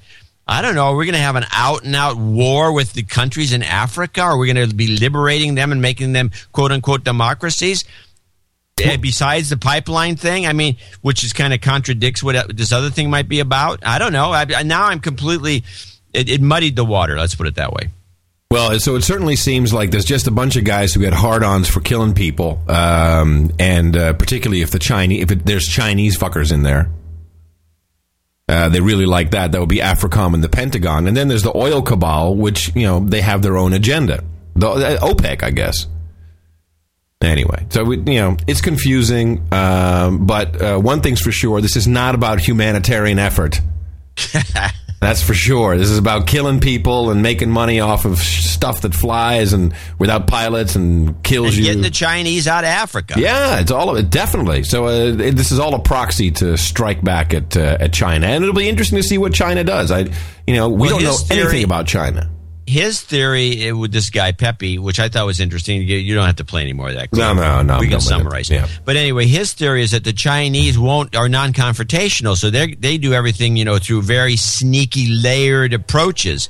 So which is what they've been doing in Africa because that's how they've been getting all their goods and services into Africa without paying any duty, pretty much wiping out all the European competition. Which is when I first got wind of this about five years ago from some Germans that had told me about what was going on in in China. Right which is that the Chinese they come in, they promise they're going to build a big dam, but they got to bring all their people and they got to, you know, they got to have some some considerations. And the first thing they do is they they basically build a town and they bring in every sort of you know color TV and stereo and computer into this, and they start selling it to the locals that without having to pay duty. yeah.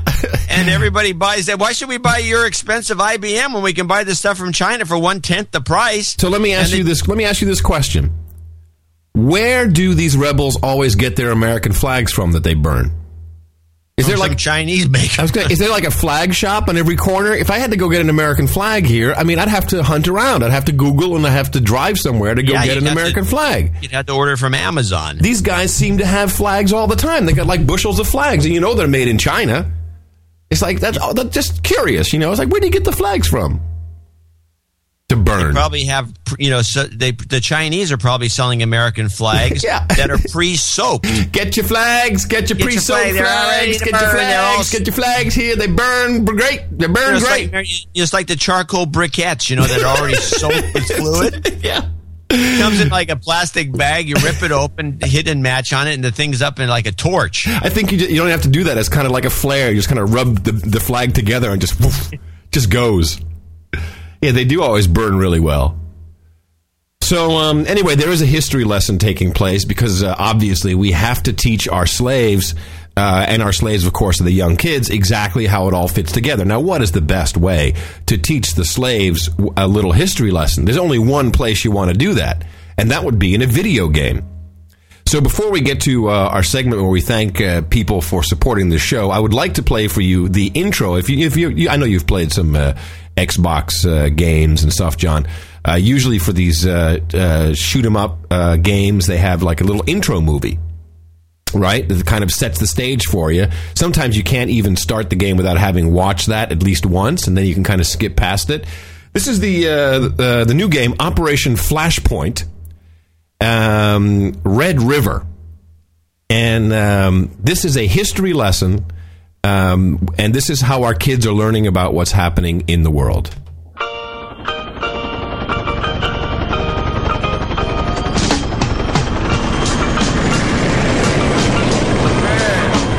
fucking love this song. So who had a ray gun? No, fuck Todd. Uh, by the way, uh, not safe for children. Uh, but this is what your children are watching anyway, so you might as well get used to it. Reagan. Reagan. Ronald Reagan, 40th of the United States. Whatever, dude. Reagan had to deal with all this same stuff in the 80s. Insurgents trying to overthrow their governments. Back then, the Afghans went crying to the Russians for help. Thanks.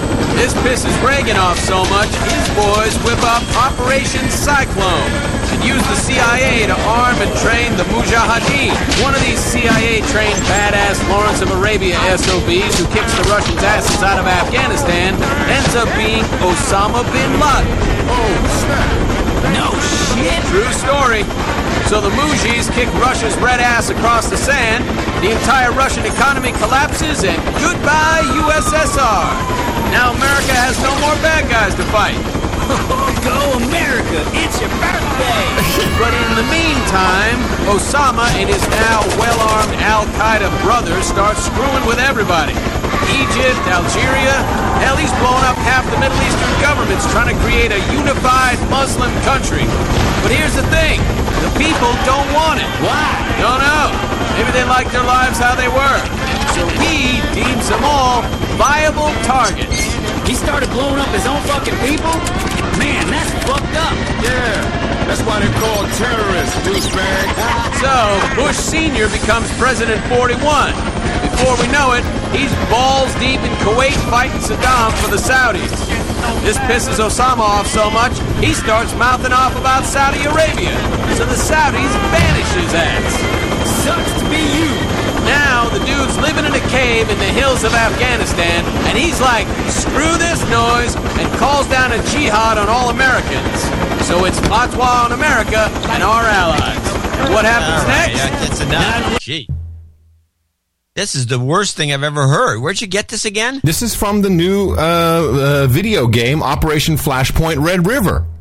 Wow. Uh, So they, it's- so they throw in a, a, a kind of a bastard. Well, I, you know, it's it's moderately uh, accurate, but it's it's obviously riddled with inconsistencies, propaganda, and God knows what else.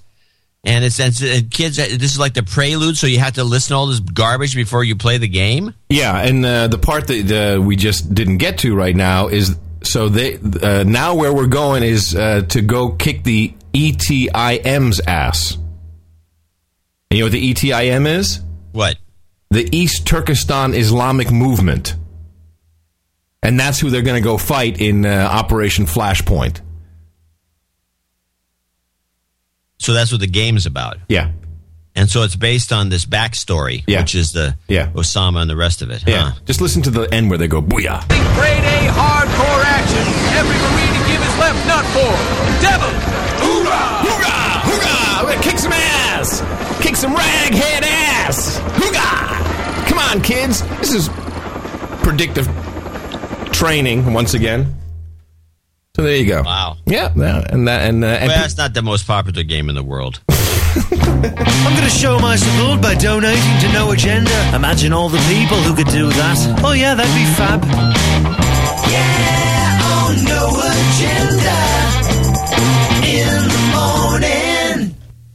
Well, uh, we got a few donors. We we were actually short. I want to tell everybody we uh, like to get uh, everybody to pick up their game a little bit. Although this is a slow week because of the spring break issues. Yeah, but you know we- uh, we- we're here. we do have a- we're here. We're going to be here Easter Sunday. You know, I'm here with a. We're not working on Christmas. I'm telling you that right fever. in advance. Yeah, we are. That's what we do. No. Yes, what we do. Last time we did it was a joke. Yeah, I don't Derek care. Gold, we do. Toronto, Ontario, Canada. In the morning, John and Adam. My name's Dara. My brother Stuart and I are donating sixty one fifty in honor of our dad Robert Gold's birthday on April twenty third. Sixty one for his age and fifty for his birth year. Hello, and we uh, realized that if we both donated, it added up to 10123. We know how much you like fun numbers, tricks. So we had to donate. No agenda is a family affair. We are all Minutemen, and it would be great if Adam could. Oh no!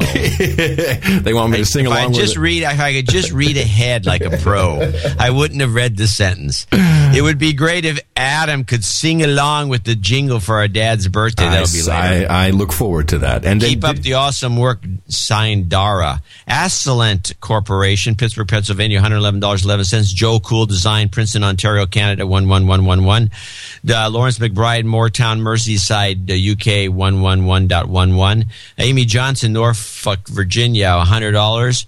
Chris from Takamatsu in Gitmo Nation, someplace or other. What was it? Wasabi? Down under. What? Down under. Okay, let's just cut off on my thing here. Watsonia. Watsonia. Victoria, Australia. He's wearing tabby boots for humanity. uh, Michael Kearns, Platte City, Missouri. Ninety nine ninety nine. Please consider this my payment in advance for your next talking points memo. May I suggest a topic of education or maybe vaccines? Thanks in advance for providing this awesome service. Yeah. Derek Kimberley, Northam West, W, uh, West Aust- What is WA in Australia? Uh, uh, I'm sorry. I'm I'm ill. I'm spacing. Northam, Australia. Today I was assaulted by an Aboriginal man because my dog peed onto his kid's helmet. I'd be assaulting you too. really?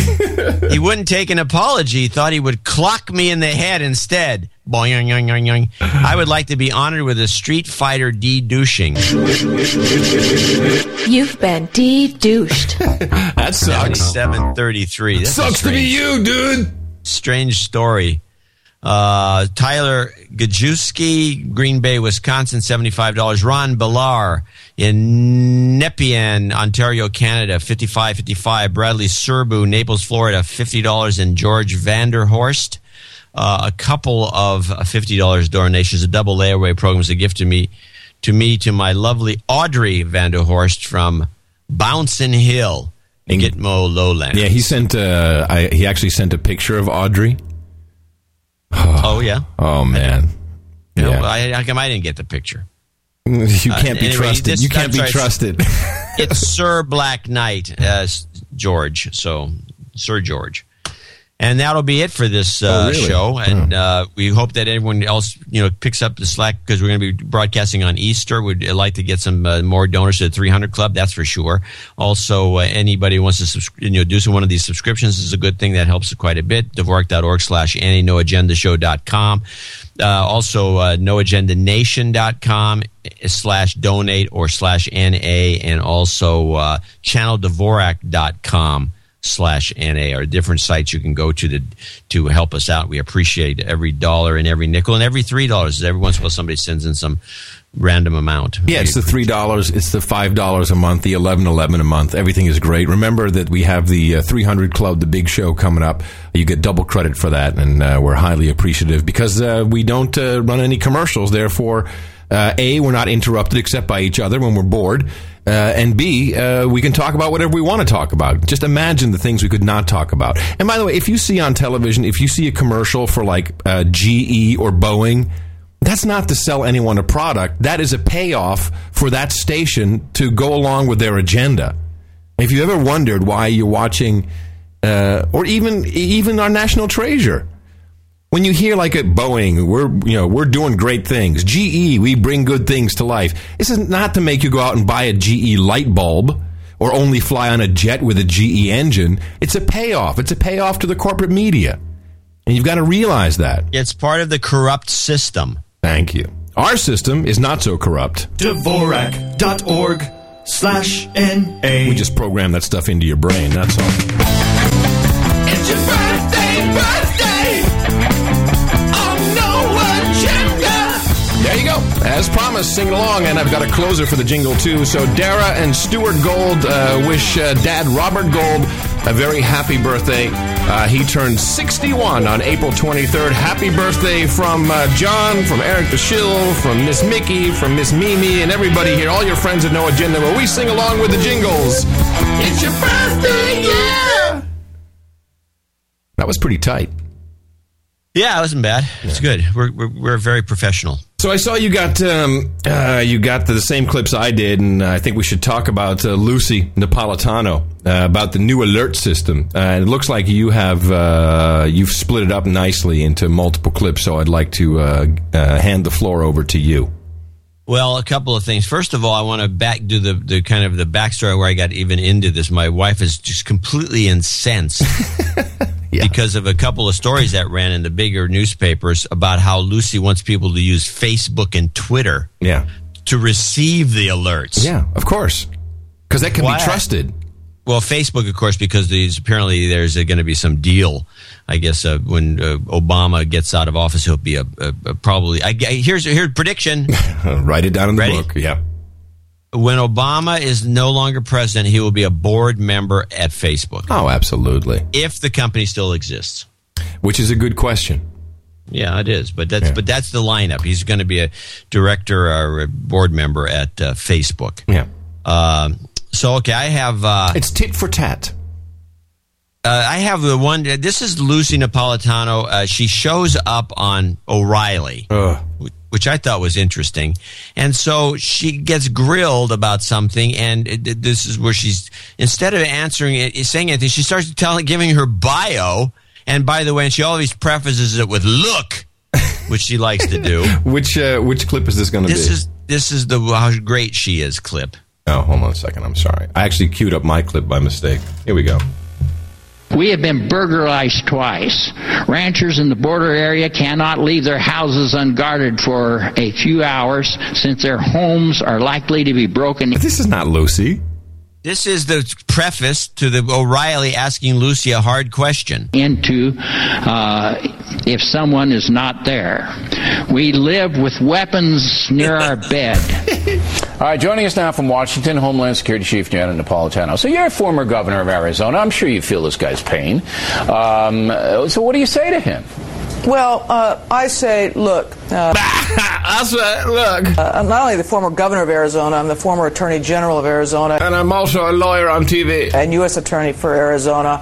Uh, so I know this border very, very well. And there has never been more resources at the Arizona border to protect it than ever before. And more is on, on its way.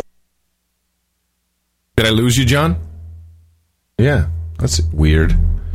You know, you don't want to mess with uh, Janet. That's uh, that's one thing that's for sure. That's quite annoying. Uh, we're still streaming. I don't know. I think John's connection is uh, wonky today. So uh, let's see if we can get him back on in a second. That we were dropped. I want well, to. well, you know why? Why? You you don't mess with Lucy, dude. Forty-six minutes. We were dropped the first time. How many times? How much? How long were we on before we dropped this time? 46, 46 minutes. 46 minutes, yeah. Uh, You're right. I'm looking at the call log. You're on a timer. I'm not on a timer.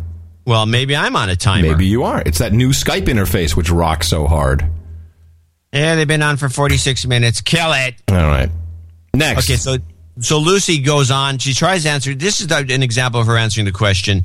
I do have one clip for the non-color scheme thing, but you probably have a different one. But let's play the hedges clip. Oh, I'm sorry. I had the non-color. Here we go. Hedges. Winning down there, you guys, you're going to tell that rancher, look, we're winning this war against the Mexican intrusion of narcotics and human trafficking. We're winning it. So you just hold on a little bit down there, keep your shotgun handy, but things are going to get better. Is that what you're going to tell Yeah. them? Uh, what I would say is not only are we putting more into that border, but that more is on its way, and we are very Hmm. committed to a safe All right. and secure border for a lot of reasons. Yeah, more is on its way. Don't you worry. No, I she had- won't say. She won't answer the question. Of course winning. Of course not. By the way, if you notice that winning the future has been dropped, that slogan didn't go anywhere. They stopped using that everywhere. You notice that? No, I didn't notice it, but it doesn't surprise me. So I actually got the announcement of the new terror alert codes, and it, you must take a look at this video, which will be linked in the show notes, of course, uh, probably under "Shut Up, Slave." As uh, she actually, uh, she like you're like we're school children. She's got this big easel, and she's pointing out, "This is how it's going to work, children." This is how it's going to work. When you hear something, this is what you do, and this is how we're going to arrange it, and I'm in charge of everything. We are instituting the National Terrorism Advisory System. And uh, what this uh, system does is it will provide alerts based on specific, credible information about potential uh, terrorist activity. Um, and the alerts will be in the format uh, right here. Uh, they will give you a summary. They will give A summary. give you as many details as we can provide in an unclassified form. Yeah, anything that's unclassified, anything you, Which means nothing. We get no right. details Yeah, you don't ever. need to know anything. We're going to tell you. We're going to give you information. Uh, they will say how you can help, what you need to do to stay prepared, what you do, what you need to do to stay informed. Uh, accompanying the alerts will be uh, an entire communication strategy, which involves conventional media as well as the new social media. Yeah, the new social medias. You know, the Facebooks and the Twitters. And uh, a new website page. Whoa!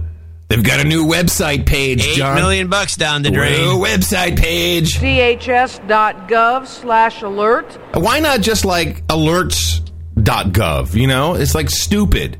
Who, who Yeah, does? why not alerts.gov? Why D? Because it's branding. They branding. own the .gov domain. They can make anything up that they want. No, because it's branding. She wants like part of DHS. It's branding for us. It's all for us. Branding. dhs.gov slash alert, which will be continually updated so that people can find out new information. Yeah, you just have to hit refresh all the time. She neglects to tell you that. Hit refresh. Say goodbye to Orange. Say goodbye to Orange. Uh, that Yeah, will be you, going you away. wait the perpetual orange that we've been in for the last 10 Yeah. years that has never changed at the oakland airport they actually made a permanent poster Yeah, say that was goodbye. orange Say goodbye to Orange. Hey, next week, uh, and then in its place will be something that uh, provides uh, the citizenry of this country Citizenry. Citizenry. What is citizenry? i don't know That's a bullcrap word. Citizenry. How about the people, the folks? Citizenry? Really, Janet? Lucy? with more information that they can use in the event of a specific credible threat or terrorist attack. The alerts will expire of their own in two weeks unless uh, the intelligence community uh, recommends uh, to the secretary, that would be me, That would be me. I'm in charge here. Hello, step back. Unless the intelligence community comes to me, Lucy, me, me. That's me. Did you know that I'm the secretary? That's horrible. She's a horrible woman. and I agree that the alert And by the way, what is that green jacket she's wearing? That's an outrageously hideous piece of clothing. Really? because that's the same jacket she was wearing on o'reilly It's her new thing. It's like you know, someone said, you know, your eyes really pop when you're wearing that. needs to be continued. This is to avoid the problem of cascading uh, alerts where they just simply keep adding one onto the other to the other to the other, and people don't know, well, really, what, what is the current one? What do I need to be paying attention to? Right. So, and I, I'm taking this somewhere, John. These are not just random clips because then she shows up on Morning Joe because you know she's got to propagate the message here. Shows up on Morning Joe with uh, which is a completely 100% compromised Gitmo Nation New World Order shill show, and uh, and they start questioning her about the pat down of the six year old. And of course, the solution is what she's there to bring. The solution so we can stop with these horrible, horrible. You know, it's really, of course, protocol was followed and was all done. And we've all seen the video. What protocol is that to feel up a six year old girl? What kind of protocol is that? Yeah, it's Lucy's protocol for sure. Napolitano about balancing security with personal freedom. I mean, nobody likes to see this little girl being patted down, although it was done in a professional Felt up. Just say what it is. Not patted down, felt up. professional way, we should say, but still. And you see old ladies in wheelchairs being patted down. We still have to take off our shoes all these year, years later. How much do you think about and talk about uh, balancing freedom with security? Well, nobody likes to see uh, those kinds of things, and, and we I beg to differ. I have a feeling you might like to see that. Joining that, even though it was done professionally and according to the protocols. But Can you believe that? Yeah, even though it was done professionally and according to the protocols. To what? To feel up a six-year-old? Yeah, yeah, professionally and according to the protocols. We've all seen the video, people. That has nothing to do with professionalism or protocol. That was Gitmo Nation plus plus plus. That was horrible, disgusting. And nobody would call her out. She's sitting No, oh, right no. there. There's your opportunity. Oh no! Oh no! Oh no! It gets worse. TSA is doing is re-examining those protocols all the time, uh, and it's all in relation to threat. What what is the threat? And one of the things we do. From a six-year-old. Oh, that little six-year-old's gonna kill us all. That's right. You got to keep an eye on those damn six-year-olds. They're a threat. Is if you categorically remove a group from any type of screening, well, those who seek to do us harm then exploit that group. That's right. They're gonna now. Now listen. They're gonna exploit the little girl. Oh, now listen, because the big lies are about to hit you. So you have to be very careful on how you do it. And, and by the way, remind Americans why we now check our liquids. Now, let's remind Americans. Yeah, What? Let's. This re- guy asks a leading question Yep. about the stupidest thing ever, which was the over the eavesdropping on a conversation between two Arab boneheads who talked about liquid bombs. They didn't know crap about anything, and now we can't bring any water on the plane. I'm sorry, John. You're wrong. That is not the reason why. You are wrong. The real reason is about to be revealed. It's because a mother was taking her baby on a plane in Britain and was willing to blow up the baby and the entire plane. What? What? What? Uh, When when did this happen? What? What are they changing history on us? Are they? Cra- what? Is, and then nobody. Could, No, the- the other guy goes- is the- I never watched this show. I'm never. This show is terrible. And the other These guy- people should be ashamed of themselves. And the other guy goes, "That's right. That's right. That's right. That's right. That's we the- all know when this happened. It was with the liquid bomb jerk offs who were in London talking about building a liquid bomb, and the next thing you know, they're checking liquids. Who, by That- the way, when- were were when ex- did this story crop except up? for one, were all acquitted. They were all. They were. All, Oh yeah, because it was bull crap. But when did this story crop up and now become the litany? When did this thing become the, the canonical story as to why we go into into uh, uh, liquids and throw away the water bottles? It makes you kind of angry, doesn't it, to hear this type Angry, of lying? it's ridiculous. These people should. This morning Joe guy, this whole group should be ashamed of themselves. They sh- how do they sleep at night with this out and out lying to the public? Who does this show? Who produces Morning Joe? I don't know, but it's the it's the former congressman, I think, uh, Chuck, uh, not a Chuck, uh, Scarborough. What's his name? Dan, Dan Scarborough. You know, these on people. MSNBC. Oh, what am I thinking? Yeah. MSNBC, the great, the the, the, the great objective. Oh man, that that's d- disgusting. It gets better. oh, no, it can't. Yeah, it gets better. By the way, the, how they sleep at night is, you know, someone turns the switch off in the Pentagon, and they just fall asleep. It's it's very simple. Blow up the baby and the entire plane. That's right. With the liquids. That's right. So That's and she says it too. That's right. That's, That's right. right. That's right. That's That's right. right. That's right. That's right. That's right. So you're exactly right. When we say we're not going to screen six-year-old, seven-year-old kids, and I'm not for it. Nobody's for it. Right. But then suddenly, for some crazed parent, you crazed parent. Now it's parents who are crazy. Crazy You- parents. Crazed parents. Unless, of course, you got your kid on a leash, then you're all everything's all under control. then open up a, a, a weakness in the system. So here's a couple of things that we're working on. Okay, now here's a couple things. Now here's a couple things that we're working on, and this is a solution to everything. Uh, number one is expanding trusted traveler programs. Oh, what does that sound like to you, John? Trusted traveler programs. What does that sound like? Well, it sounds like one way of collecting more money for one thing, because it's going to cost you to join the No, trusted no, no. traveler. It's the mark of the beast, man. Here it comes. programs where people will get biometric cards. Ah, biometric card. This is what I've always wanted. I'm Lucy. I'm going to give you a biometric card. Do we have to have a tattoo? Also, Yes, inside your lip. anyway, so lip down. so that go There. that that goes on, and that just makes you want to puke. But something interesting happened.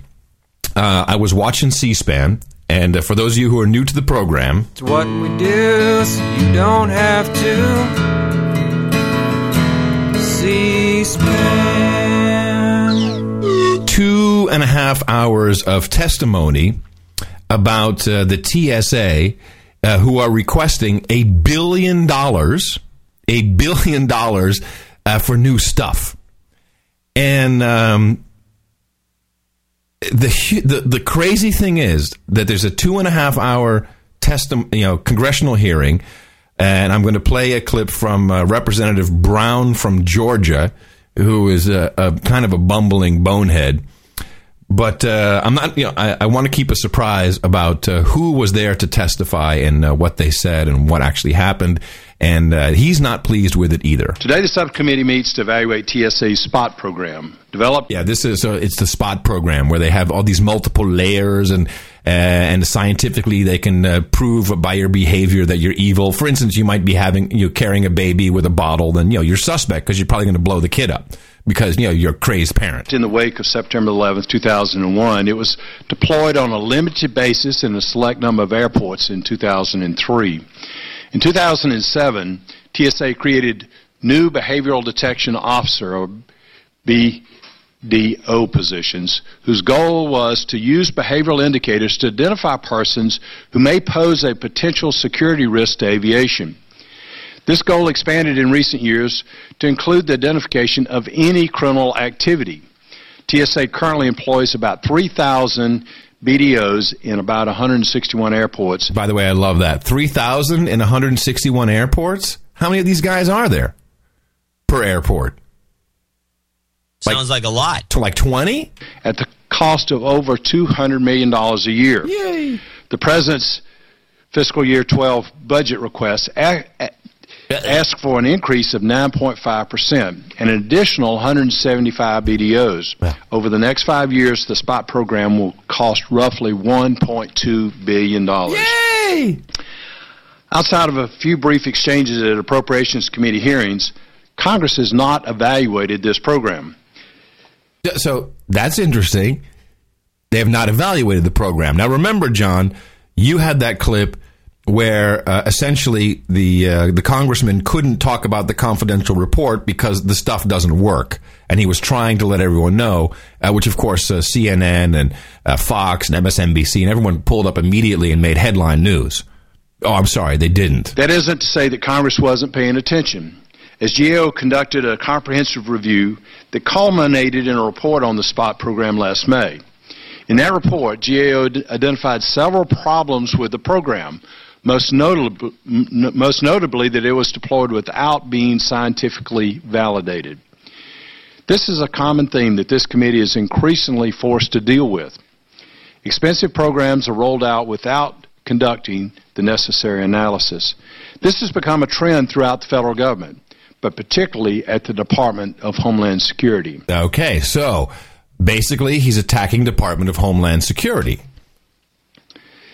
This committee has a long history with the development and acquisition of the advanced spectroscopic, spectroscopic, I- as a southerner it's hard to say, spectroscopic portal program, but other technology programs such as backscatter advanced imaging technology, explosives trace detection portal machines, and the cargo advanced automated radiography system all ran into problems because they were rolled out before they were ready. Well, isn't that interesting? Where did you hear about this? Was this on the news, John? That the stuff Was is it like- on Morning Joe? Morning Joe. Now, of course, you'd expect the TSA to come to this congressional hearing and to defend themselves against, you know, this this this accusation. The accusation that the puffer machines that were that cost millions of dollars were all taken out. Hundreds of work. millions of dollars. Hundreds of millions are for the puffer machine that didn't work. the backscatter backscatter doesn't machine work. That doesn't work. Yeah, portal doesn't Work. That's what they said in the congressional testimony. Doesn't work. And you heard him say- dangerous. yeah. DHS either fails to properly test and evaluate the technology. And it's from a GAO report. It's like, uh, you know, this is a real report. This is not John and Adam just saying doesn't work. does not conduct a proper risk analysis or neglects to conduct a cost benefit analysis. Yeah, like the basic things the government is supposed to do. A crucial They give aspect. you a blank, not if they give you a blank check. Yeah, that's all they want. But but I think they should come and defend. aspect that is oftentimes taken for granted by DHS is the nexus between those developing the technology and those actually using it. In the case of Spot, it seems as though the operators got out ahead of the developers. But typically, what we see is the opposite the scientists and en- engineers developing capabilities that do not appropriately fit into an operational environment. Unfortunately, this is an issue that this that the committee is unable to dr- address today because of TSA's refusal to attend. They just said we're not going to come. they finally. I, I was waiting for this because when I when I had the clip from the guy that pr- showing that the uh, he wasn't going to vote for the uh, budget for the TSA because this gear doesn't work under the secret, you know, the secret GAA classified report, which says it doesn't work. Uh, Dave said he said, "Will you come back for more testimony?" It was like they were wrapping it up. Oh yeah, we'll be back. Yeah. No problem. Yeah, well here so, so apparently they decided somebody said, "Hey, you guys are getting reamed in by these guys. Tell them to screw themselves. Tell Congress to stuff it. We're not showing up." The goal of this hearing is to shed light on the processes by which DHS created the SPOT program, to better understand the state of the science that forms the foundation of the program, to examine the methodologies by which DHS S&T is evaluating the program, and to identify any opportunities to improve how behavioral sciences are utilized in the security context. Hey, that sounds like a shitty meeting. Let's not go. and they didn't go.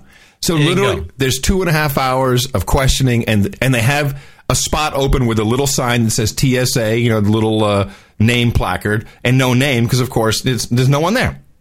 So they don't. They, you know, the, these congressmen, wh- which have all this data, instead of being, you know, instead of being the wimps that they apparently are, both parties, why don't they do a contempt of Congress uh, uh, uh, accusation, or they, you know, you can file against these people. You can actually.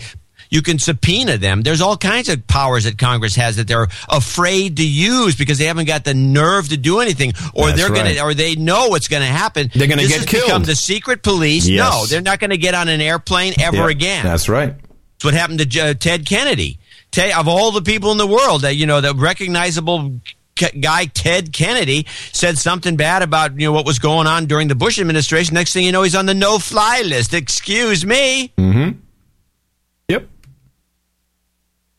But meanwhile, Morning Joe, they're all for all this stuff. Yeah, it's great. It's good. Morning, Joe. We're rocking and rolling. we have a new we have a new scenario. A woman that's going to kill her baby with a bottle of liquid explosives. Okay, we'll no, use a that. crazy parent, John. Crazed parent. Crazy. and and we all know that's how that's why we have to do that because it was a crazed parent who had no qualms about blowing up her baby with formula in the uh, in the bottle. That's right. Explosive formula. That's right. Say it. That's right. That's right. That's right. That's right. All right. Well, we're doomed on it on that. Right? the secret no- police. if, if, if the Congress can't do anything, we're the two- we're not going to do anything. That's for sure. The whole thing, it's already you. It's a lost cause. They're going to make up stories as they go along. They don't care about the public, and they're going to be feeling up uh, uh, little six-year-olds. And unless the uh, local, uh, the governments in the various states are uh, do some pass some laws that make this illegal, uh, they're just going to be a bunch of pedophiles. Let's face it. Yeah, precisely. And now, back to real news. This just in, everybody. Charles Manson is crazy. That's all the news for today. And you know the, the the joke of the Charles Manson story, of course, is, is he's come out against you know he's a, he's a big apparently a, a warmist. Yeah, he, he says that we're going to die of global warming. Yeah, Yeah. he's the expert. Yeah. yeah, yeah. That's great. I got a couple of. But then, but then he also says Obama is a robot, which is kind of funny. Well, it's a possibility. Yeah. So that's what that thing in the back of his head is, maybe. So uh, I have a couple of funny, weird stories. Yeah, good. Uh, one of them is like, I'm now going to have to rethink my uh, you know, the, the all the, the air traffic controllers th- stories. Oh, can, can I can I just once. tell you what that's about? Do you want do you want my Well, take no, on but? I want you to incorporate what I'm go- the clip I want to play. Okay, good, good, good, good. With that, and see if you can figure it out. This is the sleeping story with a twist. Yeah, I've been wanting to talk about this. A sto- disturbing story from a couple of years ago is making news now. An Amber Alert in Washington state was delayed for about six hours because the police officer responsible for issuing the alert fell asleep. Now, according to recently filed court documents, on July 5th of 2007, a detective called the Tacoma police spokesman at 4 a.m. to issue an alert for an abducted 12-year-old girl, but he had taken sleeping medication before going to bed and fell asleep before sending out the alert, which ended up being delayed for about 12 hours.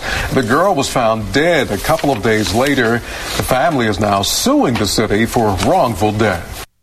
Mm, okay, that's that throws a little curveball yeah, at me. it, well, it did to me too because it's like another anti. You know, the sleeping on the job s- it's a theme.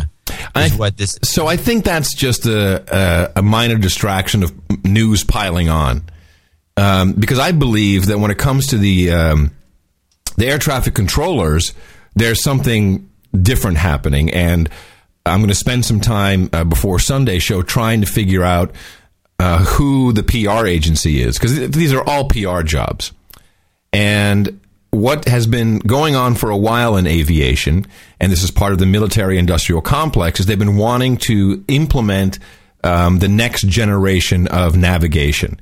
And the next generation is essentially where everything's controlled by a computer and you really don't need these air traffic controllers, which, by the way, is a lie.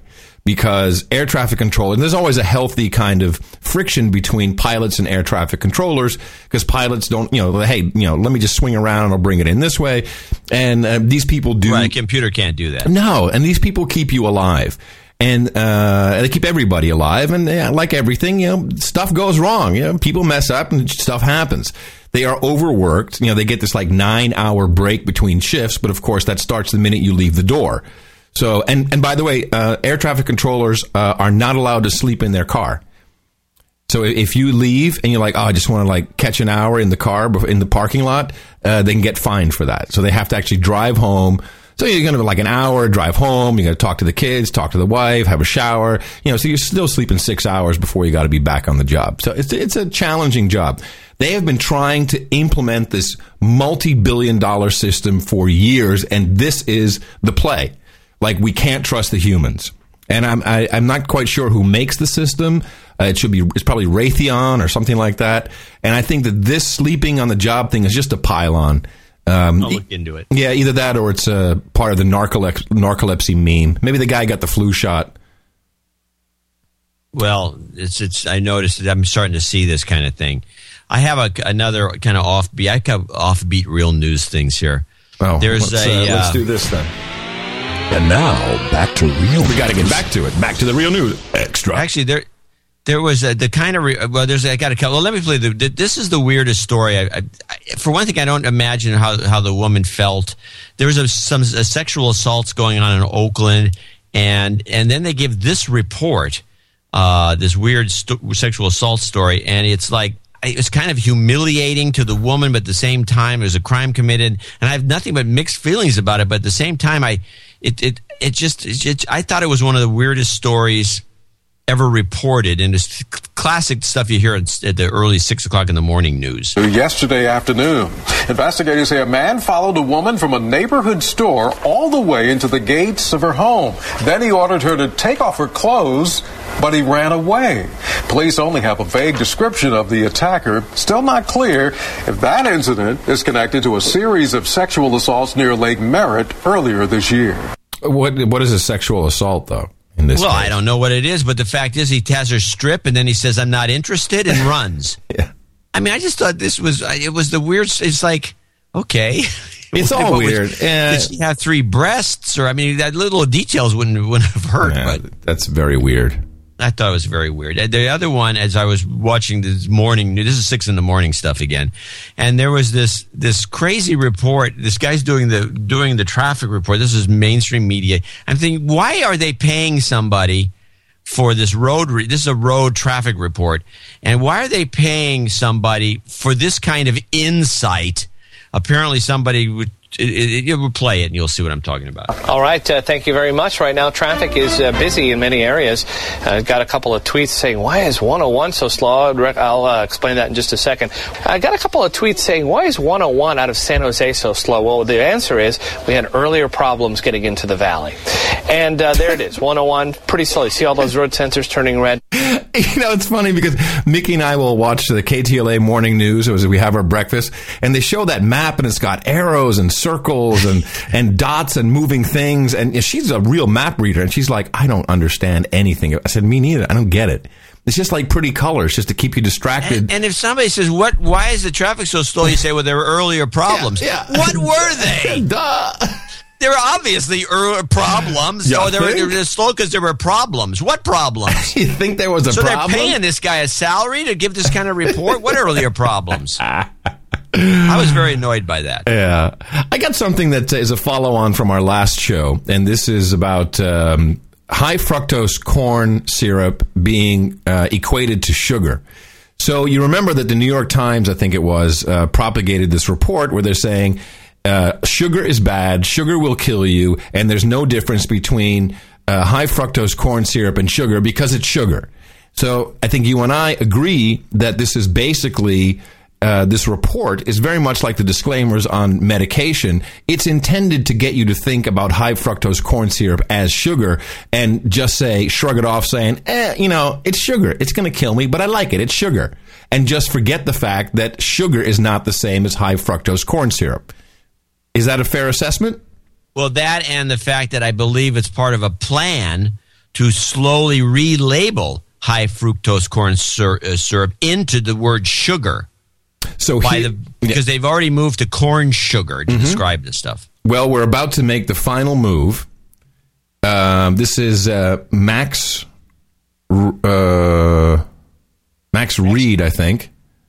Uh, here is uh, the scientist explaining to us that it is sugar. He is leading the charge for the relabeling of high fructose corn syrup as sugar. And what he says is outrageous. the same. Okay? And here's sucrose, and they're just bound together by this ether linkage. We have this enzyme in our uh, gut called sucrase. It kills, it kills that bond in two seconds flat, okay, and you absorb it. And basically, high fructose corn syrup, sucrose, it's a non issue. It's a wash. They're the same. Okay? And they know that, it's the, it's the, that, that they're the same. The, uh, the uh, uh, soft drink companies and the corn refiners. Because here are their missives. Okay? This comes from the Corn Refiners Association. Obesity research shows high fructose corn syrup metabolizes and impacts satiety similar to sugar. Indeed, it does. I agree. Okay? Uh, you know, decent, uh, uh, you know, uh, meetings, you know, academic meetings around the country. Okay, hunger and satiety profiles energy intakes following ingestion of soft drinks. Bottom line, research supported by the American Beverage Institute and the Corn Refiners Association. They are correct. There is absolutely no difference between high fructose corn syrup and sucrose. So much so that the Corn Refiners Association, in an attempt to capture market share, came out with this entire um, uh, ad campaign. You probably saw it on the back page of the New York Times. Okay, it was on TV. It's everywhere. My hairdresser says that hot sugar is healthier than high fructose corn syrup. Wow, you get your hair done by a doctor? I didn't know I could cut hair. Oh, mock Do you want to see doesn't all of agree. He's an ass. them? There are a whole bunch of them. You can go to www.sweetsurprise.com and see how you're being hoodwinked. Okay? But indeed, this is true. High fructose corn syrup and sucrose are exactly the same. Whoa! They're Whoa! So, and this is happening at decent meetings all around the country with Oh, yeah, real they have to- scientists. this is the this is Oh, the yeah. PR people AdWords. And they're good Now, because this they're is the exactly the same, really exactly the same. Is that why you can't use high fructose corn syrup when you're making chocolate? Because the chocolate will never harden because they're exactly the same. Is that right? I didn't realize that. That's interesting because it seems to me the chocolate would harden if they they're were exactly the same. It's evidence. The other thing is, why would you mm, demean the, the, the hairdresser? Or what? And now she's suddenly a doctor. The doctor, a doctor does isn't a chemist. He doesn't know the bond uh, issues with uh, high fructose corn syrup or how it's manufactured. The doctor's no expert on the subject. Uh, So what difference does it make if she's a doctor or not? Anyway, this is ridiculous. This guy is a a, a paid shill who should be ashamed of himself. It's a part of evidence based communications. This is exactly what it is. They pay for this research. He goes in this whole thing and shows all the, the little molecules and stuff and says it's exactly the same. It's, this is a reverse um, PR mission that gets everyone to think, because you know, no one's going to give up sugar. How's, how's it a reverse PR mission? It looks like a straightforward Well, PR no, mission. because he's saying um, high fructose corn syrup will kill you just as fast as sugar. That's no, what he's just saying. It's just a. I don't think it's a reverse anything. I think that's just the methodology they're using. That's the message. They're trying to consolidate the, the. You know, they're trying to get in people's minds. They're trying to make the two things into the same, which is a straightforward PR process. It's not like they're trying to. Well, that's what I mean. But that's Yeah, okay. essentially what I mean. It's like by by using a negative, they're implanting the the true message into your brain. That's that's a little more fair. I'm Yeah, surprised. I don't even think it's the negative thing that, that they're trying to do. I think they're just trying. They're pushing the same agenda that the PR people have done with this with the corn. This the corn guys. Yeah, they, they're looking for more The ways to make- cornholes. cornholes. They've decided that you know they got to get this stuff into the market because they, got because they're getting huge government subsidies to grow the corn. They make it this a pure profit item. It's made in a refinery. Its stuff is probably. I mean, every time a bad study comes out, they they they shout it down. This is kind of very much like the warming, the, warmest shouting down anyone who says anything negative about global warming. Oh, this doesn't look right. This this this chart is bogus. These numbers don't aren't, don't add up. Oh no, you're the worst person in the world. you know, so they had all the, you know, they have the same thing going on. It's just ridiculous. Uh, I have one more funny clip, which is uh, an actual journalist doing his job. Now, you know what? I'm going to do that as an end of show clip because it's uh, it's hilarious. It's um, state spokesperson Mark Toner, um, who is trying to explain why he can't talk about um, the reason that a United Nations uh, envoy cannot speak to Bradley Manning. This is the guy who supposedly leaked the information to WikiLeaks. Yet at the same time, he's saying, you know, we're part of the most transparent government in history, but I can't tell you why he can't see them. And the reporter is relentless. You want that as an end of show clip? Just as yeah, funny? yeah, yeah. That would be a good one to finish with. Yeah. I got nothing. You've had nothing all day, honey. I had great stuff. I got the Obama I'm going kidding on ya. I'm about the kidding. clutch car. Come on. Ah, come on, the clutch car rocks. In fact, I might open the show with that so everyone can just be in bouts of laughter. Do they still use such a thing in Los Africa? Angeles area? The clutch car? Do they exist? the clutch car, everybody. And the Saab is not far off from being a clutch car, actually. I'll be honest about that. Isn't it a stick? It's a stick, isn't it? No, it's uh, automatique, but barely. Uh, coming up, uh, we have uh, Mr. Oil with Oil's Crude Show on the stream, noagendastream.com, and I shall uh, sound the alert. The uh, the, special, uh, I got to figure out how to do it. the special uh, bat signal for that show. And uh, I'm going to go back to bed because I am feeling pretty crappy. But it was always g- good uh, to speak with you, John, and to uh, go tete a tete. As it were. Coming to you from Gitmo Nation West, the People's Republic of Southern California. Yay. My name is Adam Curry. And from northern Silicon Valley, where the uh, sun has popped out after a little sprinkles last night, as the, though anyone cares about my weather report, I'm John C. Dvorak. I care. We'll talk to you again on Easter Sunday, right here on No Agenda.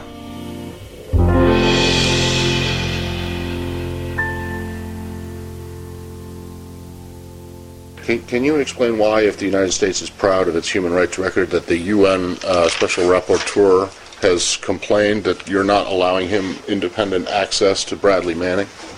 Um, we've been in contact with the uh, uh, UN Special Rapporteur. We've uh, had conversations with you in terms of access to. Uh, uh, I'm sorry. we've we've uh, we've uh, we've uh, had conversations with uh, uh, with the Special Rapporteur. Uh, we've discussed uh, Bradley Manning's uh, case with him, but in terms of visits to uh, PFC Manning, uh, that's something for the ju- uh, for the Department of Defense. And the ICRC with the same problem? You are, the State Department is the direct uh, contact with the ICRC, at least it was for the Guantanamo inmates. Have you had any contact with them? Uh, I'm not aware. I, I, I, I don't know. I'd have to look into that. But you know, in terms of uh, the UN Special Rapporteur, we've had conversations with him. We have ongoing conversations with him. Uh, but in terms of uh, access to Manning, that's that's something for the Department of Defense. What welcome scrutiny? Where's the harm? I, I said we're, we're having conversations with him. We're trying to uh, to work with him to, to meet his needs. But uh, I, I don't understand the question. Well, you said you welcome the scrutiny from outsiders of the United States human rights record. That you feel that it speaks to the strength of the U.S. system. So, um, you know, why does it take very lengthy conversations to agree to let uh, a, a UN special rapporteur have uh, access to uh, an inmate? Well, uh, again, I, I, for the specific uh, visitation uh, request, uh, that's something that the Department of Defense uh, uh, would best answer. But look, um, we've been very clear that there's a legal process underway. We've been forthright, I think, in talking about um, private PFC Manning's situation. We are in conversations, ongoing conversations with the special rapporteur. We have nothing to hide, but but in terms of uh, an actual visit to Manning, that's something that uh, that uh, DoD would handle. Well, well, but you have you, you have conveyed messages from DoD back to the UN on this. Uh, well, uh, no, I, we just we're, look. We're, we're we're aware of his requests. We're working with him. Can you said you've been Yeah. forthright in your in your discussions of his treatment? It seems to me that the only person who was forthright in discussions of his treatment resigned several days after making those comments. What uh, can you explain what you mean by you've been forthright in terms of his treatment? He is he, he is uh, he is being held in legal detention. There's a legal process underway, so I'm not going to discuss in any more detail than what I, beyond what I've just said because So there's a legal process underway. So so that's what you I mean can't by discuss- forthright. I can't It's discuss not- his being treatment. forthright is saying nothing because there's a legal process underway. Is that correct? That's not correct at all, and uh, we've we've we've uh, we we continue to talk to the special rapporteur um, about his case. Well, okay. So if you've been taught, what do you talk to him about? He says, I'm "I'd not like gonna- to. I'd like to visit him, and I I'm need not to gonna do it talk privately." about- and I'm you not say no, talk about the and that's substance of those conversations. I just say we. Well, then we, I don't we've been- understand we've how been- you can say that you're being forthright about it if you if you refuse to talk about it. And if you don't talk about it, at least forget about what the actual conditions of his treatment are. But if you're not prepared to talk about your conversations with the, with the special rapporteur, that's being even less than not being forthright because you're not telling us what you told him. But you understand the, the legal uh, constraints that I'm operating under because this is an ongoing legal process. He right, is being I, held. I, I, I understand that you're put in a difficult position where you say that you're willing, as Arshad noted, when the that you're, you don't understand why China's so upset because the U.S. is willing to open up its human rights um, situation and- to all kinds and- of scrutiny. and Matt- and, then, and then the first example Matt- that anyone raises. And Matt, I would I would raise Yeah. with you the fact that you know much of China's report came from open source, which is uh, uh, which is what an independent media does, and uh, and would note that uh, you know that that kind of independent media does serve a function, and there are details about. Uh, about uh, Manning case and other human rights concerns out there, but uh, I'm not going to talk about it here.